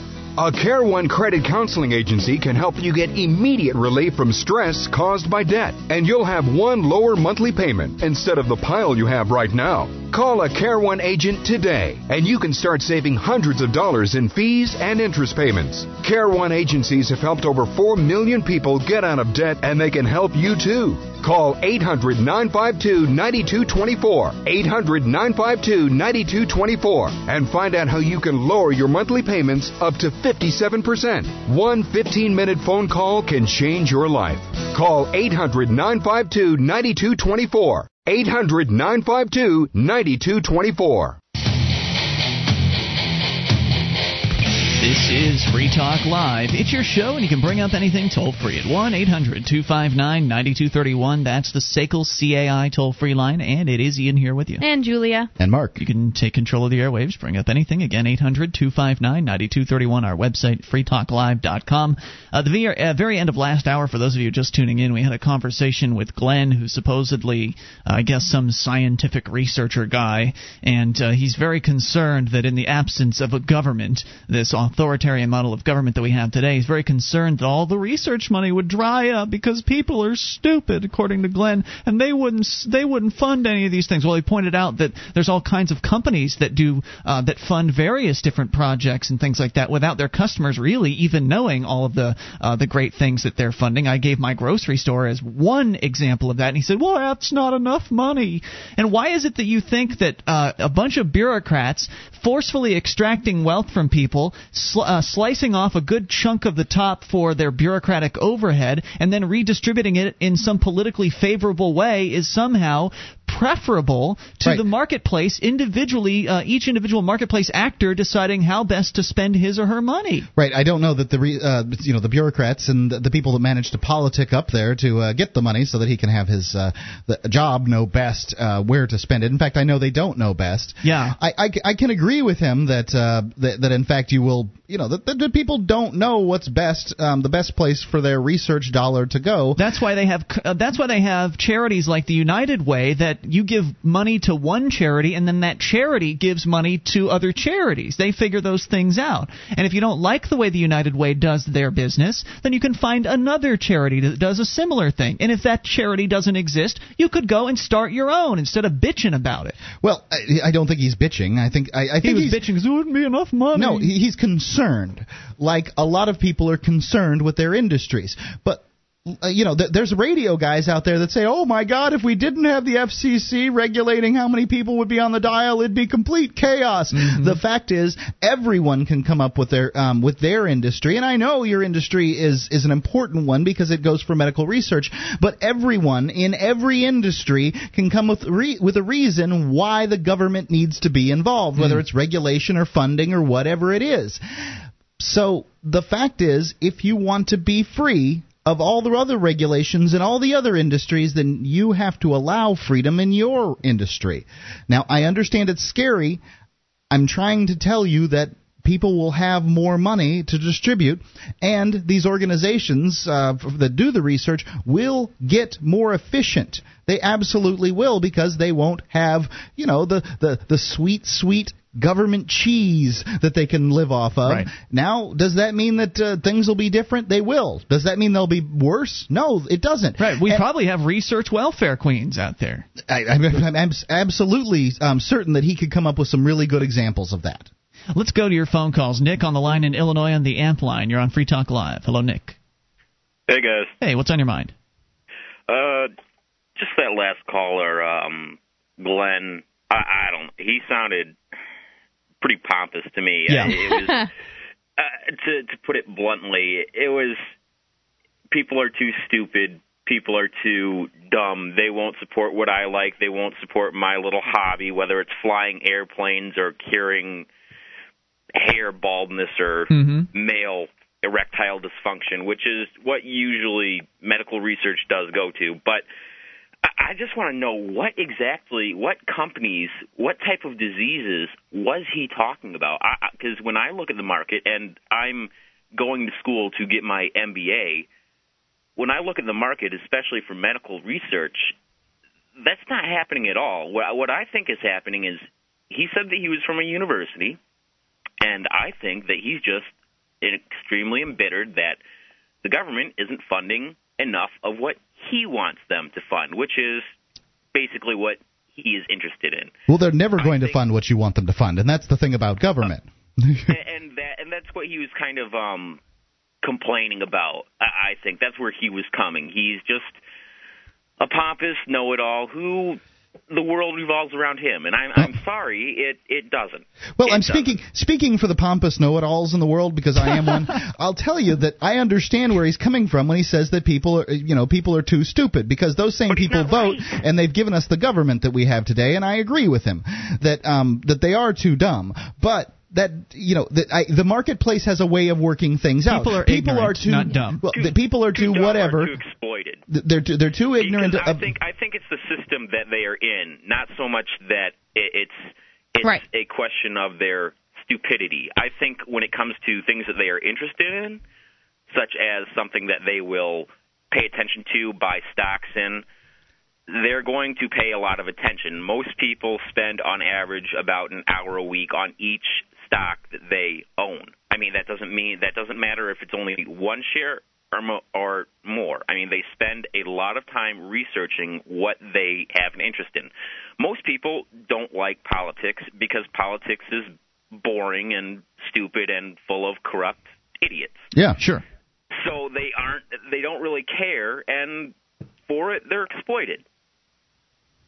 That's th- that, that's I the right word. They have a lot of concerns that I I mean are are valid, and the fact that they aren't interest that interested in, they don't go out looking for different answers, so they accept the loudest voices. But that doesn't mean that they're stupid. It means that they're in a system where because they are mostly docile exploited. Right, I agree. Uh, I mean, a lot of the people that uh, just to look at other people and say they're stupid because they haven't come to the same conclusions you have is not fair to them. I mean, the fact is, a lot of these people, as you say, are very, very good at what they've chosen to do, and they're very, very talented at uh, the things that they are interested in. But they're just not paying attention, or they don't know the facts on whatever the particular issue is, and that just makes them ignorant. Ignorance is a curable problem. I'm not saying that they're not, not. curable, Ian. I'm saying that they Let's open their terms mouths and talk about things that they don't know anything about. You can go on this street and ask people about the political situation in Darfur and get 99 different answers, and none of them know anything about Darfur. I don't know anything about Uh, Darfur. Very few of them know anything about Darfur. I'm not saying that it matters that you know, but if you present a political opinion on a subject and you're willing to vote, even more importantly, on that subject, and therefore commit my life to a subject, but they, they you're don't not just understand it that ignorant, you're a jerk. No, but they don't understand. That's not that's that's the system. That's not so much them. We usually when somebody voices an opinion about something they don't know about, they're not bringing that thing up. I mean, that's the usual instance. They're usually asked, "Well, what do you think about Darfur?" "Well, I think Darfur is uh, blah blah blah because George Clooney says blah blah blah." Right, and You the know, I system. George Clooney. I liked Ocean's Eleven. So Yeah. yeah, George Clooney. Right, well, they're- they're in the system, and in the system, they've been told they have to vote, and in order to vote, they feel like they have to do some level of, uh, you know, understanding, even if it's just, oh, his his hair is pretty. They have to have a reason that they're voting, and they feel like they have to vote because they've been told they have to vote. That they're not good citizens if they don't vote. So you can't blame people for voting, Mark. They don't realize, I don't think inherently that they're forcing people to do things. They don't see the gun in the room. It doesn't make oh, them. Oh no, eh, they they they definitely don't. You you tell them well, eh, eh, like the last guy. I mean, you you brought up the point. Are you willing to point a gun? Even he didn't understand that you are essentially pointing a gun at somebody if they don't fund his little. Oh no, I believe he understood that completely. Yeah, I he, believe he's listened to the show uh, a bit, Right. so he's he's got certain uh, a certain understanding of what uh, force and government force is and that kind of thing. He's concerned about his particular industry and how it would be affected in a free market, and I think that it's a legitimate concern. Um, uh, you know, I tried to address it, and I understand that he has uh, you know trepidation in that particular area.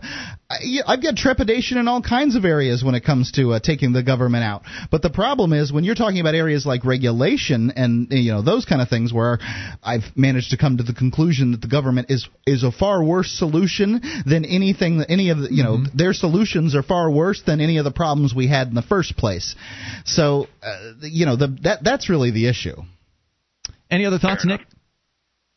Thanks for the call tonight. Appreciate it. 800-259-9231. I love what Slim says here in the uh, the AMP only chat room. I think you kind of rephrased this earlier, Mark.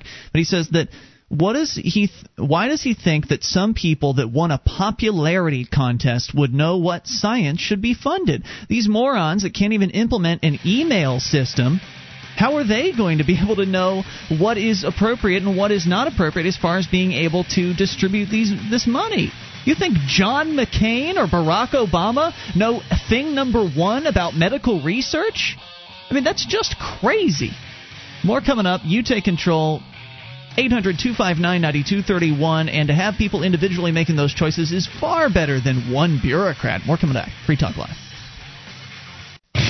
This is Free Talk Live. It's your show, and you can bring up anything via the toll free number at 800 259 9231. That's the SACL CAI toll free line, and it's Ian here with you. And Julia. And Mark. Once again, that number is 800 259 9231, and you can join us on our website at freetalklive.com. The wiki is there. It's like the listener editable version of our website. Go to wiki, W I K I, dot freetalklive.com and get interactive for free. SACL CAI has a full orbed approach, none of those partial orbs for SACL CAI, to account recovery. It's really three companies in one. They do collections, early out billing, and they purchase charged off receivables.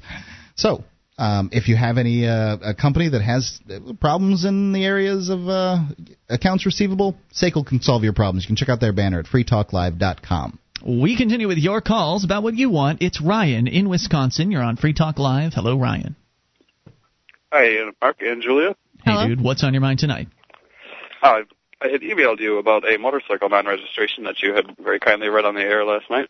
Yeah, you were debating whether or not to uh, to go ahead and register your motorcycle, considering you were planning on moving to New Hampshire as part of the Free State Project within the next year's time. Uh, we are currently on course to be moving there approximately January or so. Exciting. Um, Very cool. Uh, I did actually register the motorcycle. Uh, I didn't realize what an attention getter it would be um, from not only people uh, that look over just because they naturally make a lot of noise, but police officers tend to notice them too. Yeah, oh yeah. The cops cops notice motorcycles because people on motorcycles. eh, Sometimes you can make the generalization that they have a tendency to be a little crazier on the road. Hmm. Well, I'm not. I bought it just to save. I didn't say you were gas. crazy. I didn't buy it to be a hooligan, but So you, know, you want to regardless, it got a lot of attention. right? So you went ahead and registered it, and you're going to kind of lay low until you move up to New Hampshire. Exactly. I think that's a good idea. I mean, because there's, I understand and appreciate what people like Sam are doing down in Texas, where they're going it alone and they're just being activists for the sake of being activists. But man, it seems risky. Sam could, Sam knows that he could very well be thrown in a jail cell uh, when he goes back to one of these courtrooms. I think he's kind of looking forward to it. all by himself. Well, he's you've got to be prepared for that. I mean, if you're going to take this on, if you're going to uh, to challenge the status quo like this and take on the government bureaucrats, you know that's a possibility, and it's got to be something you accept and be prepared for. And I think I'd rather see Sam and you and everybody else that's a free stater here in New Hampshire before they take these risks. But you know, I that's that said, I, I think Sam's doing a really great job. So it's not to say it can't be done; it can. But man, you really got to be ready for the worst. You do. I, I did have the pleasure of meeting Sam at PorcFest, and he does seem like he is in the state of mind. He's ready to, you know, to go to all ends to make a point. Yeah, he doesn't look crazy, does he? No, he's not. Just no, kidding. totally not. So uh, I was not looking forward to getting railroaded through the court system, so I just decided to register, and I look forward to uh, coming to New Hampshire with my non-registered motorcycle. Very cool, sir. Thank you for the call tonight. We appreciate the update, Ryan. Thank you. 800 259 9231. Let's continue and talk to Liam in Canada. You're on Free Talk Live, Liam.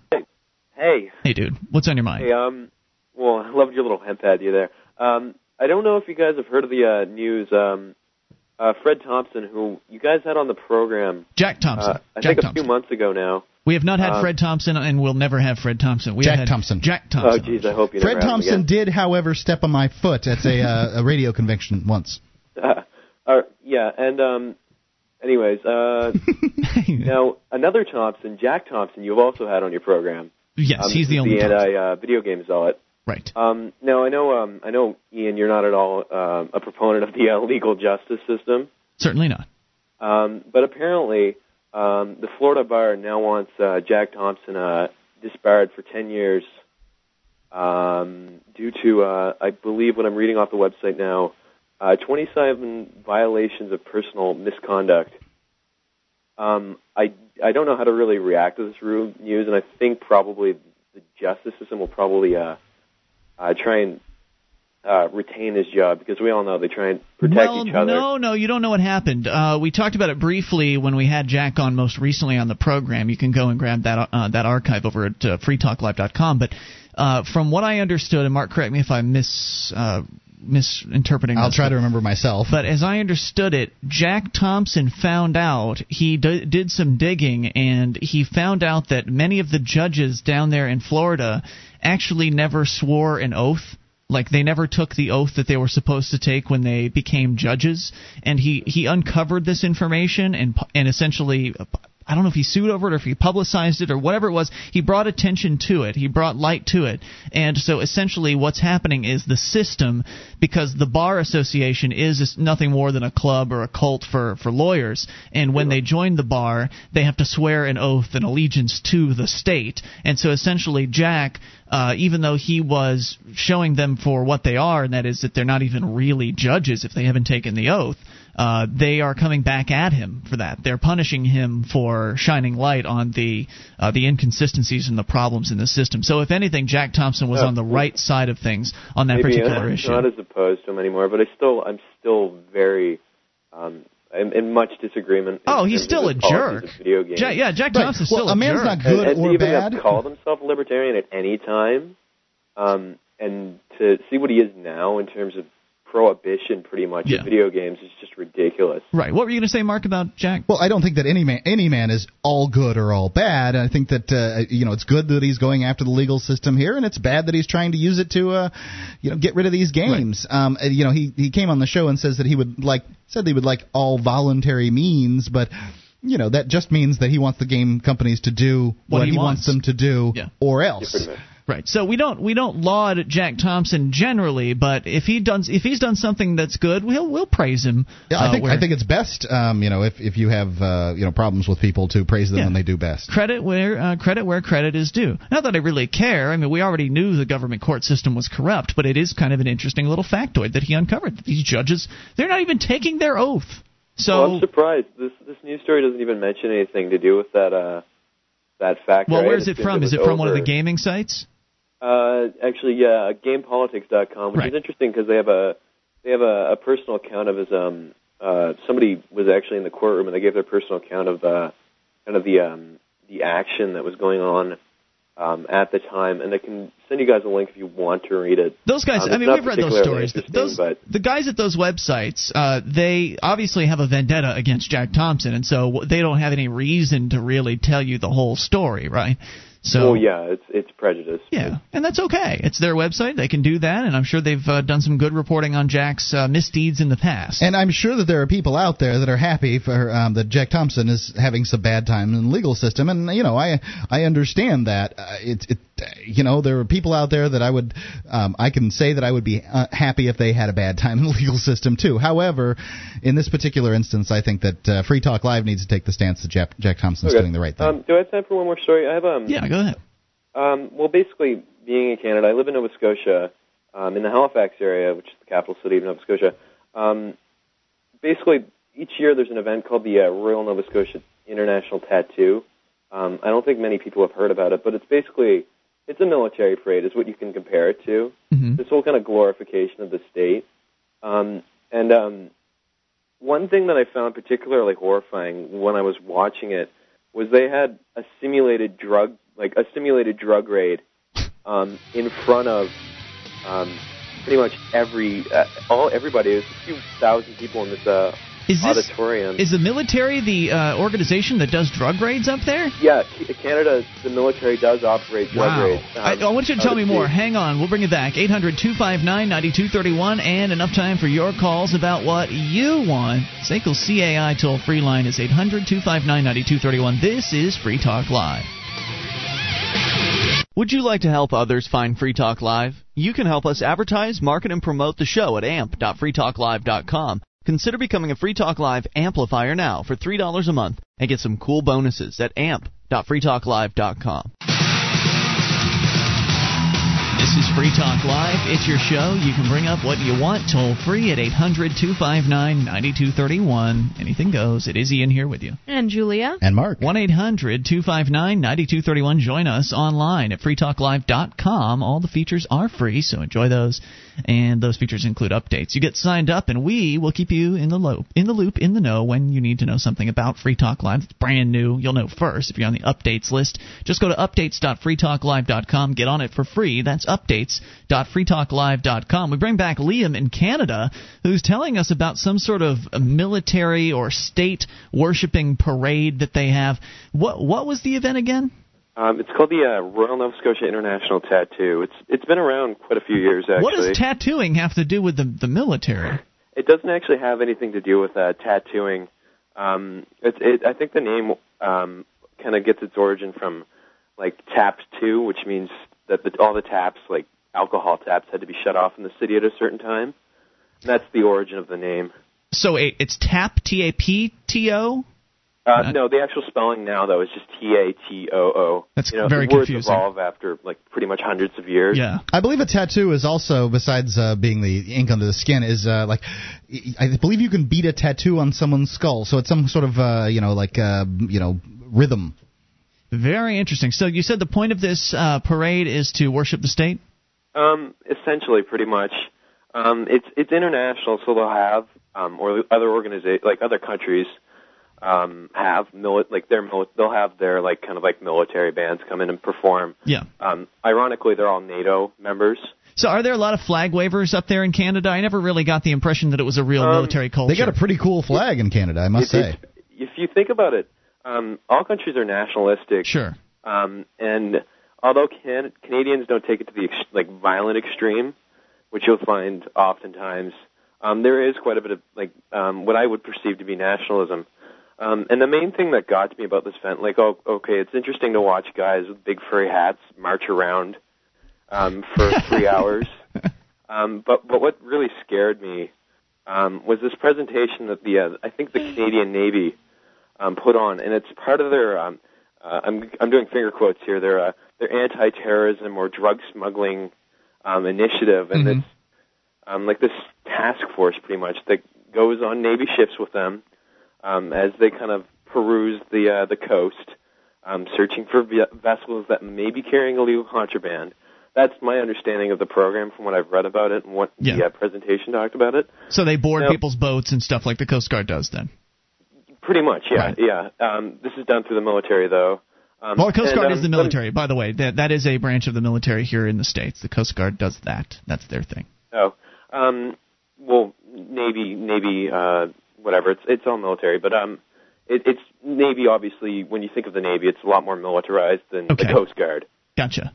Um, Uh, you'll anyways, you'll think that the kinda- Coast Guard's militarized when you see one of those. Uh, uh, They got gunboats, things man. coming up, and with Yeah. a big gun pointed right at you. You'll think they're militarized. So what is too. it they do? They do the, fake the general drug raids. perception is though is the Navy's the ones that go and blow stuff up. Yes.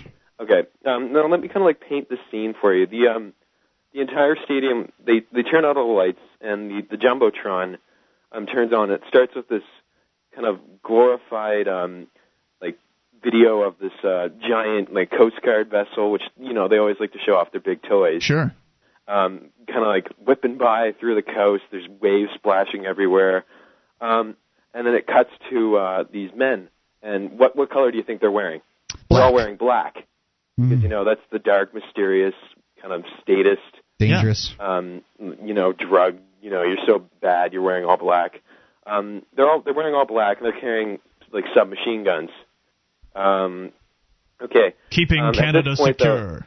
they try and kind of blend the uh, fake part of that being at the coast on the jumbotron to reality. So they have guys run out from a door on the stage wearing the same combat equipment um, as if they had just boarded a vessel. Mm-hmm. Okay, now they have the criminals, the perceived criminals, um, wearing you know they're match- wearing matching gray jumpsuits and w- beat up baseball caps, and they're carrying like I think it was like they were carrying baseball bats. Uh huh. Yeah, kind of like the Joker's sense crew on in you're on a Batman. boat, but, um, you know, they're they're not like real criminals. They they're all wearing matching uniforms as yeah, though they're, they're wearing, ma- wearing wearing matching gray, like you know those like like uh, prison fatigues, those bright orange Yeah. jumpsuits. They're wearing those, but they're Gotcha. gray. Okay. They're matching, and they're they're running out, and they're going like, "Hey, get off this ship! You know, you don't have any right to be there." Which they don't. They don't have any right, Right. to be there. It's their vessel. They can do what they want to do with it. Well, Um, be nice, but they can't. Unfortunately, they can't, but Right. they should have the right to. Sure. Um, and pretty much, you know, like they get that kind of like um, uh, that uh, like kind of a uh, selfless kind of like, oh, you're gonna get off. But you know, like the guy tries and attacks him, and he, he's instantly subdued by the police. They, Does the crowd cheer? Have you actually been to one of these? You watch it on TV or something? How do you know so? I, I went to it. Um, I went to it with my grandparents. Actually, that was the. Uh, Are there people sad- cheering as the the cops take oh, down the bad everybody's guys? cheering. Wow. It's it's this weird, like it's so eerie. I'm the only one there that didn't clap. Pretty much, I think I was the only person in that auditorium that didn't clap or like cheer for these guys. Amazing.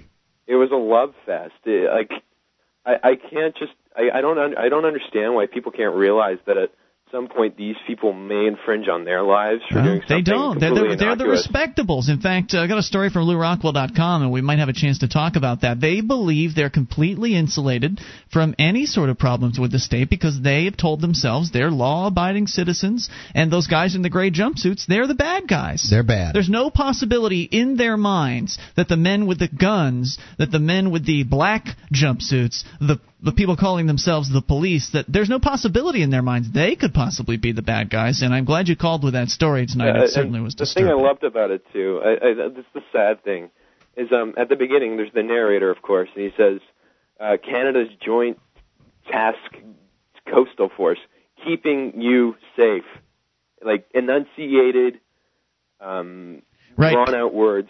Because there's Just so many glorifying these right, guys. because there's just so many threats coming in from the coastline of Canada, right? Yeah, so many, and, marijuana is killing so Yeah. many people. just madness. And there's a lot of marijuana grown on the inside of Canada. In fact, a lot of it makes it down here. It's, it's pretty good stuff. Thanks for the call, dude. Appreciate hearing Yeah. from you, and thank you for the story. 800 259 9231. Sure enough, the earlier term was tap two.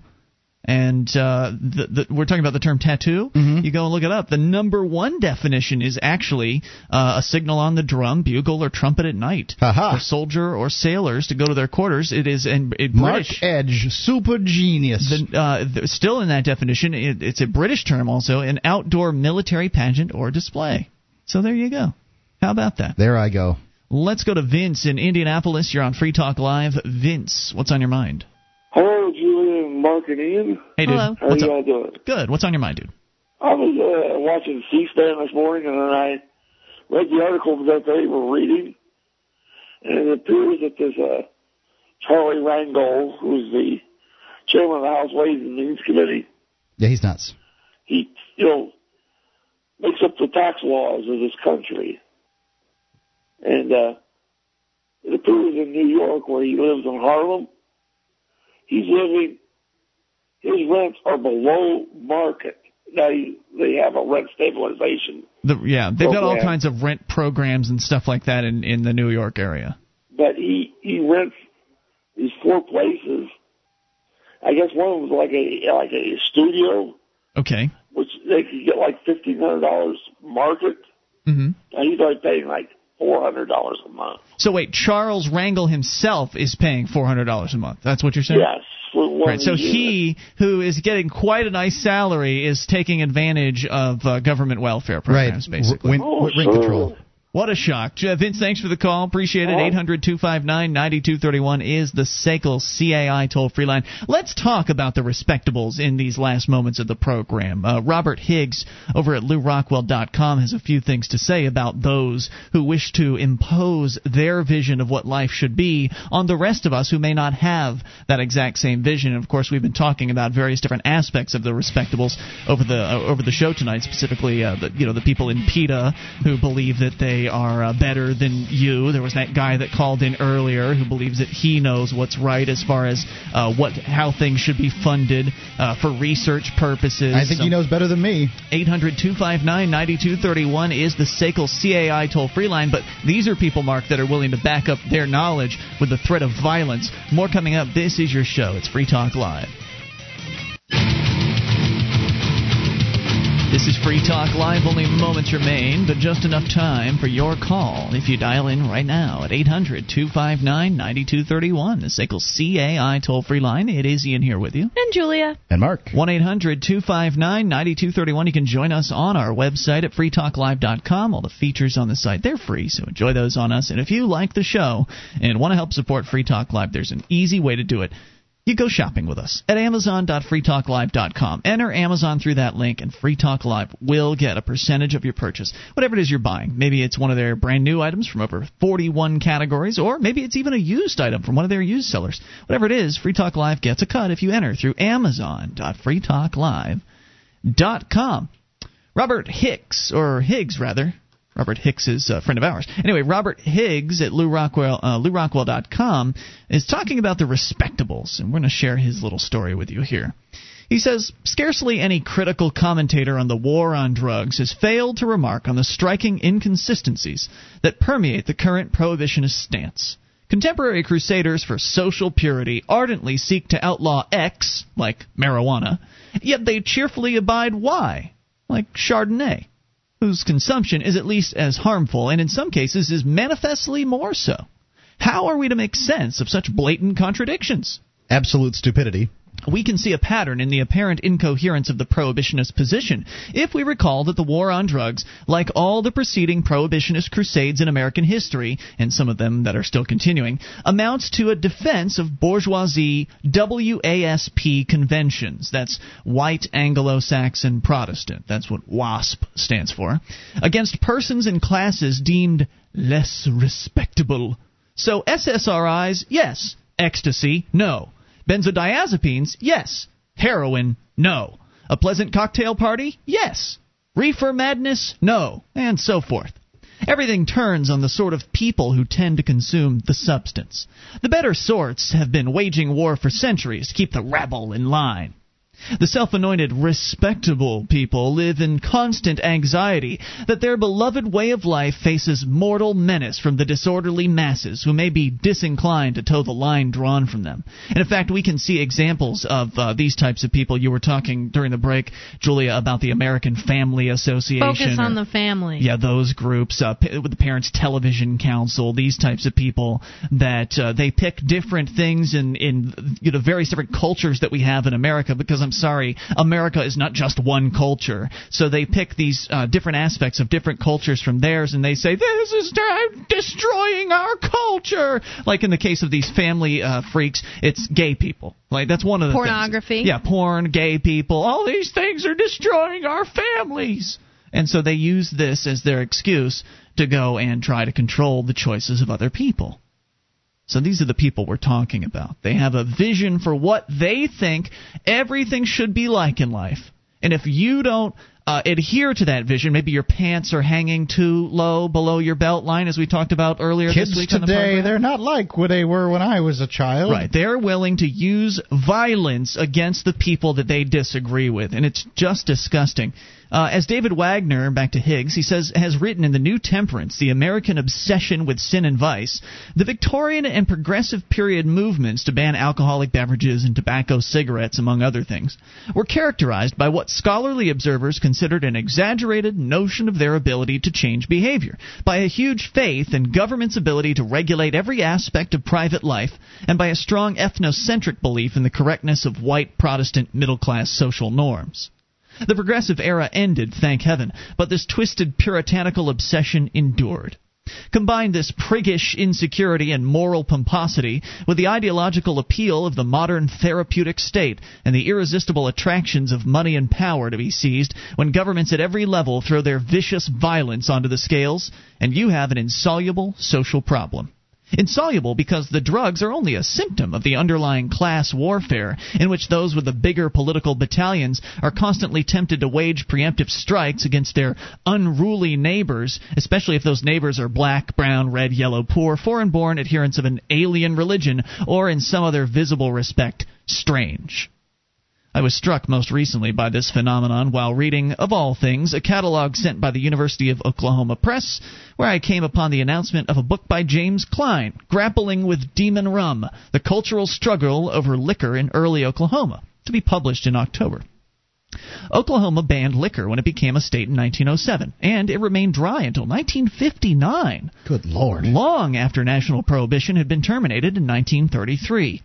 According to the summary of Klein's book, Prohibition's original proponents in the Sooner State were largely middle class citizens who disdained public drinking establishments and who sought respectability for a young state still considered a frontier society. They purportedly aimed to raise moral standards, reduce crime, and improve the quality of life. Now remember, that's their definition of the quality of life. Going back to the subjective discussion I mentioned Right. before about, you know, this utilitarian idea that, well, I know what's best for society, and what's best for society is what's best for me, so therefore we're going to uh, enforce those standards. They believe quality of life means no bars around for any hooligans to hang out at, everything prim and proper, no children going down and uh, creating uh, wiffle ball stadiums without the approval of uh, the permitting. They have their belief system about what is quality life, and if your belief system differs, they're going to put you in a prison cell. Well, they're going to uh, punish you, and if you, uh, you know, d- don't cooperate enough, yes, you will end up in that prison cell. They, uh, among other things, that's what they purported to do. Notwithstanding these uplifters' best efforts, however, the lesser sort stood steadfastly by their booze. Klein points to the large number of working class Oklahomans who patronized the saloons, whether legal or not, and focuses on class conflict in the early efforts to control alcohol. The book's advertisement concludes that in portraying this conflict between middle and working class definitions of social propriety, Klein provides new insight into forces at work throughout America during the progressive era. Higgs says he'll go a bit further to say that Klein gives us still another detailed account of a deplorable social phenomenon that prevailed throughout America before, during, and after the progressive era, or era the war of self righteous busybodies against the rest of us. Sad to say, it ain't over yet. No, no, it's not. Hmm. As we talked about uh, again earlier on this program, with the busybodies in Greenwich, Connecticut, uh, telling a, a, a, few teenage boys that they can't build themselves, or that they, they're going to be in trouble for building themselves a, a little wiffle ball. Well, they built it, area. and they, you know, they're basically trying to shut it down. Yeah, um, and it's it's a shame. You know, these kids are built built a beautiful wiffle ball park, and they're trying to shut them down. Right. It's uh, it's not their lifestyle. It's not what they would have wanted for their little vacant lot, and so therefore they're going to crack down on it. And this whole culture war idea, it seems to really be promoted by those who are the respectables. Uh, for instance, look at the war on Christmas, as it has been called. there is no war on Christmas. Christmas is huge. People go and they buy Christmas gifts, whether they're Christians or not. Christmas is a tremendously large and popular holiday. But if you talk to the Christians, some of them, okay, some of them, if you talk to some of these Christians, these Pharisee like Christians, these uh, respectables, they'll tell you that they're under attack. Our way of life and our belief systems under fire by these by these secularists. Right. You know, if somebody at a, uh, a, a at a, group, a, a, department store deigns to say Happy Holidays rather than oh, Merry gosh. Christmas, it's to a them, war. You know, I said Happy Holidays when I was younger, and it meant um, there was a lot of holidays in that area New Year's and New Year's Eve and Christmas Eve and Christmas and Hanukkah, and, and it just really was a general, there are a lot of holidays coming up. Right. Right. Thing. Well, I can tell you that some Jewish people do find it offensive when you say Merry Christmas to sure. them. And, you know, I don't think that they have any right to uh, be offended, but I don't. Well, how would a Christian feel if you said Happy Hanukkah to them? I, I think that they would feel, you know, somewhat unaffected by uh, those Oh. holidays. And, you know, I understand why they would feel unaffected by those holidays. It doesn't have anything to do with them. But I, I don't know. It's just. It, it, I say Happy Holidays. I, mostly, if I write it, I say Merry Xmas Mm, because take the Christ out. I, I, Oh, I try to take that they out as much like as I that. can because I, you know, here's a little poke in the ribs to see just how uh, tender you are. I, you know, I, I can't say that. Um, did you did you sign up for the war on Christmas? Mark? I, I am. I'm, I'm, a, I'm actually a lieutenant. I, I'm leading a charge. you know, like the war on Christmas. what a bunch of nonsense! Yeah, who cares? That's You're being it. persecuted. Oh. This is the best. You know, they they fed Christians to the lions Yeah, at one this is point. all they and- got now, and this right? is what you got now. Uh, not enough people say Merry Christmas to you. I don't celebrate Christmas at all, and I could give a crap less what somebody says to me in a department store. Uh, I deal with customers on a regular basis, and I always say "Have a great day," and, and I don't really always mean that. Well, It's they should say Merry say. Christmas because we're the majority in this country. Christians are the majority. It's a That's what Christian nation, That's darn it. You should be saying what we want you to say, or else we're going to say it's a war. I mean, there's no war. What? It, They really They- like wars. they, yeah, they want to feel like they're being attacked. They want to feel like their their their viewpoint and their way of life is somehow in jeopardy. And I'm sorry, nobody's burning down churches. Nobody's setting Christmas trees on fire. Santa Claus has not been mugged. There's no war on Christmas. get over it. and Get a damn life. Anyway, it's been Ian here with you. and Julia. And Mark. And of course, we're not talking about all the Christians here, just the ones that are real uppity like that. Uh, more tomorrow night. You can If you join feel us persecuted by Christmas, online in the meantime. freetalklive.com. You ever have one of those days where everything goes right? First, I get the best parking space at work. Tonight, I have a date with the very lovely Rachel. And today, I gave a killer presentation in Sydney, finalized the contract in London, and demoed our new product in Boston. Online from my desk with WebEx. WebEx lets me take meetings and give presentations from my desk. I just talk to clients on the phone, and they watch what's happening on my desktop from their desktop. So I can travel the world and still be here for my date tonight with Rachel. Travel less, meet online. Go to WebEx.com and try WebEx free. Just click the radio graphic and enter promo code 600 to get a free trial and a free webcam too. Remember that code 600 to qualify for the free webcam. WebEx, now part of Cisco and used by more than 5.5 million people every month. Give it a try. Free. Go to WebEx.com and enter the promo code 600. W-E-B-E-X.com. Free webcams available while supplies last. Terms and restrictions apply. See website for details.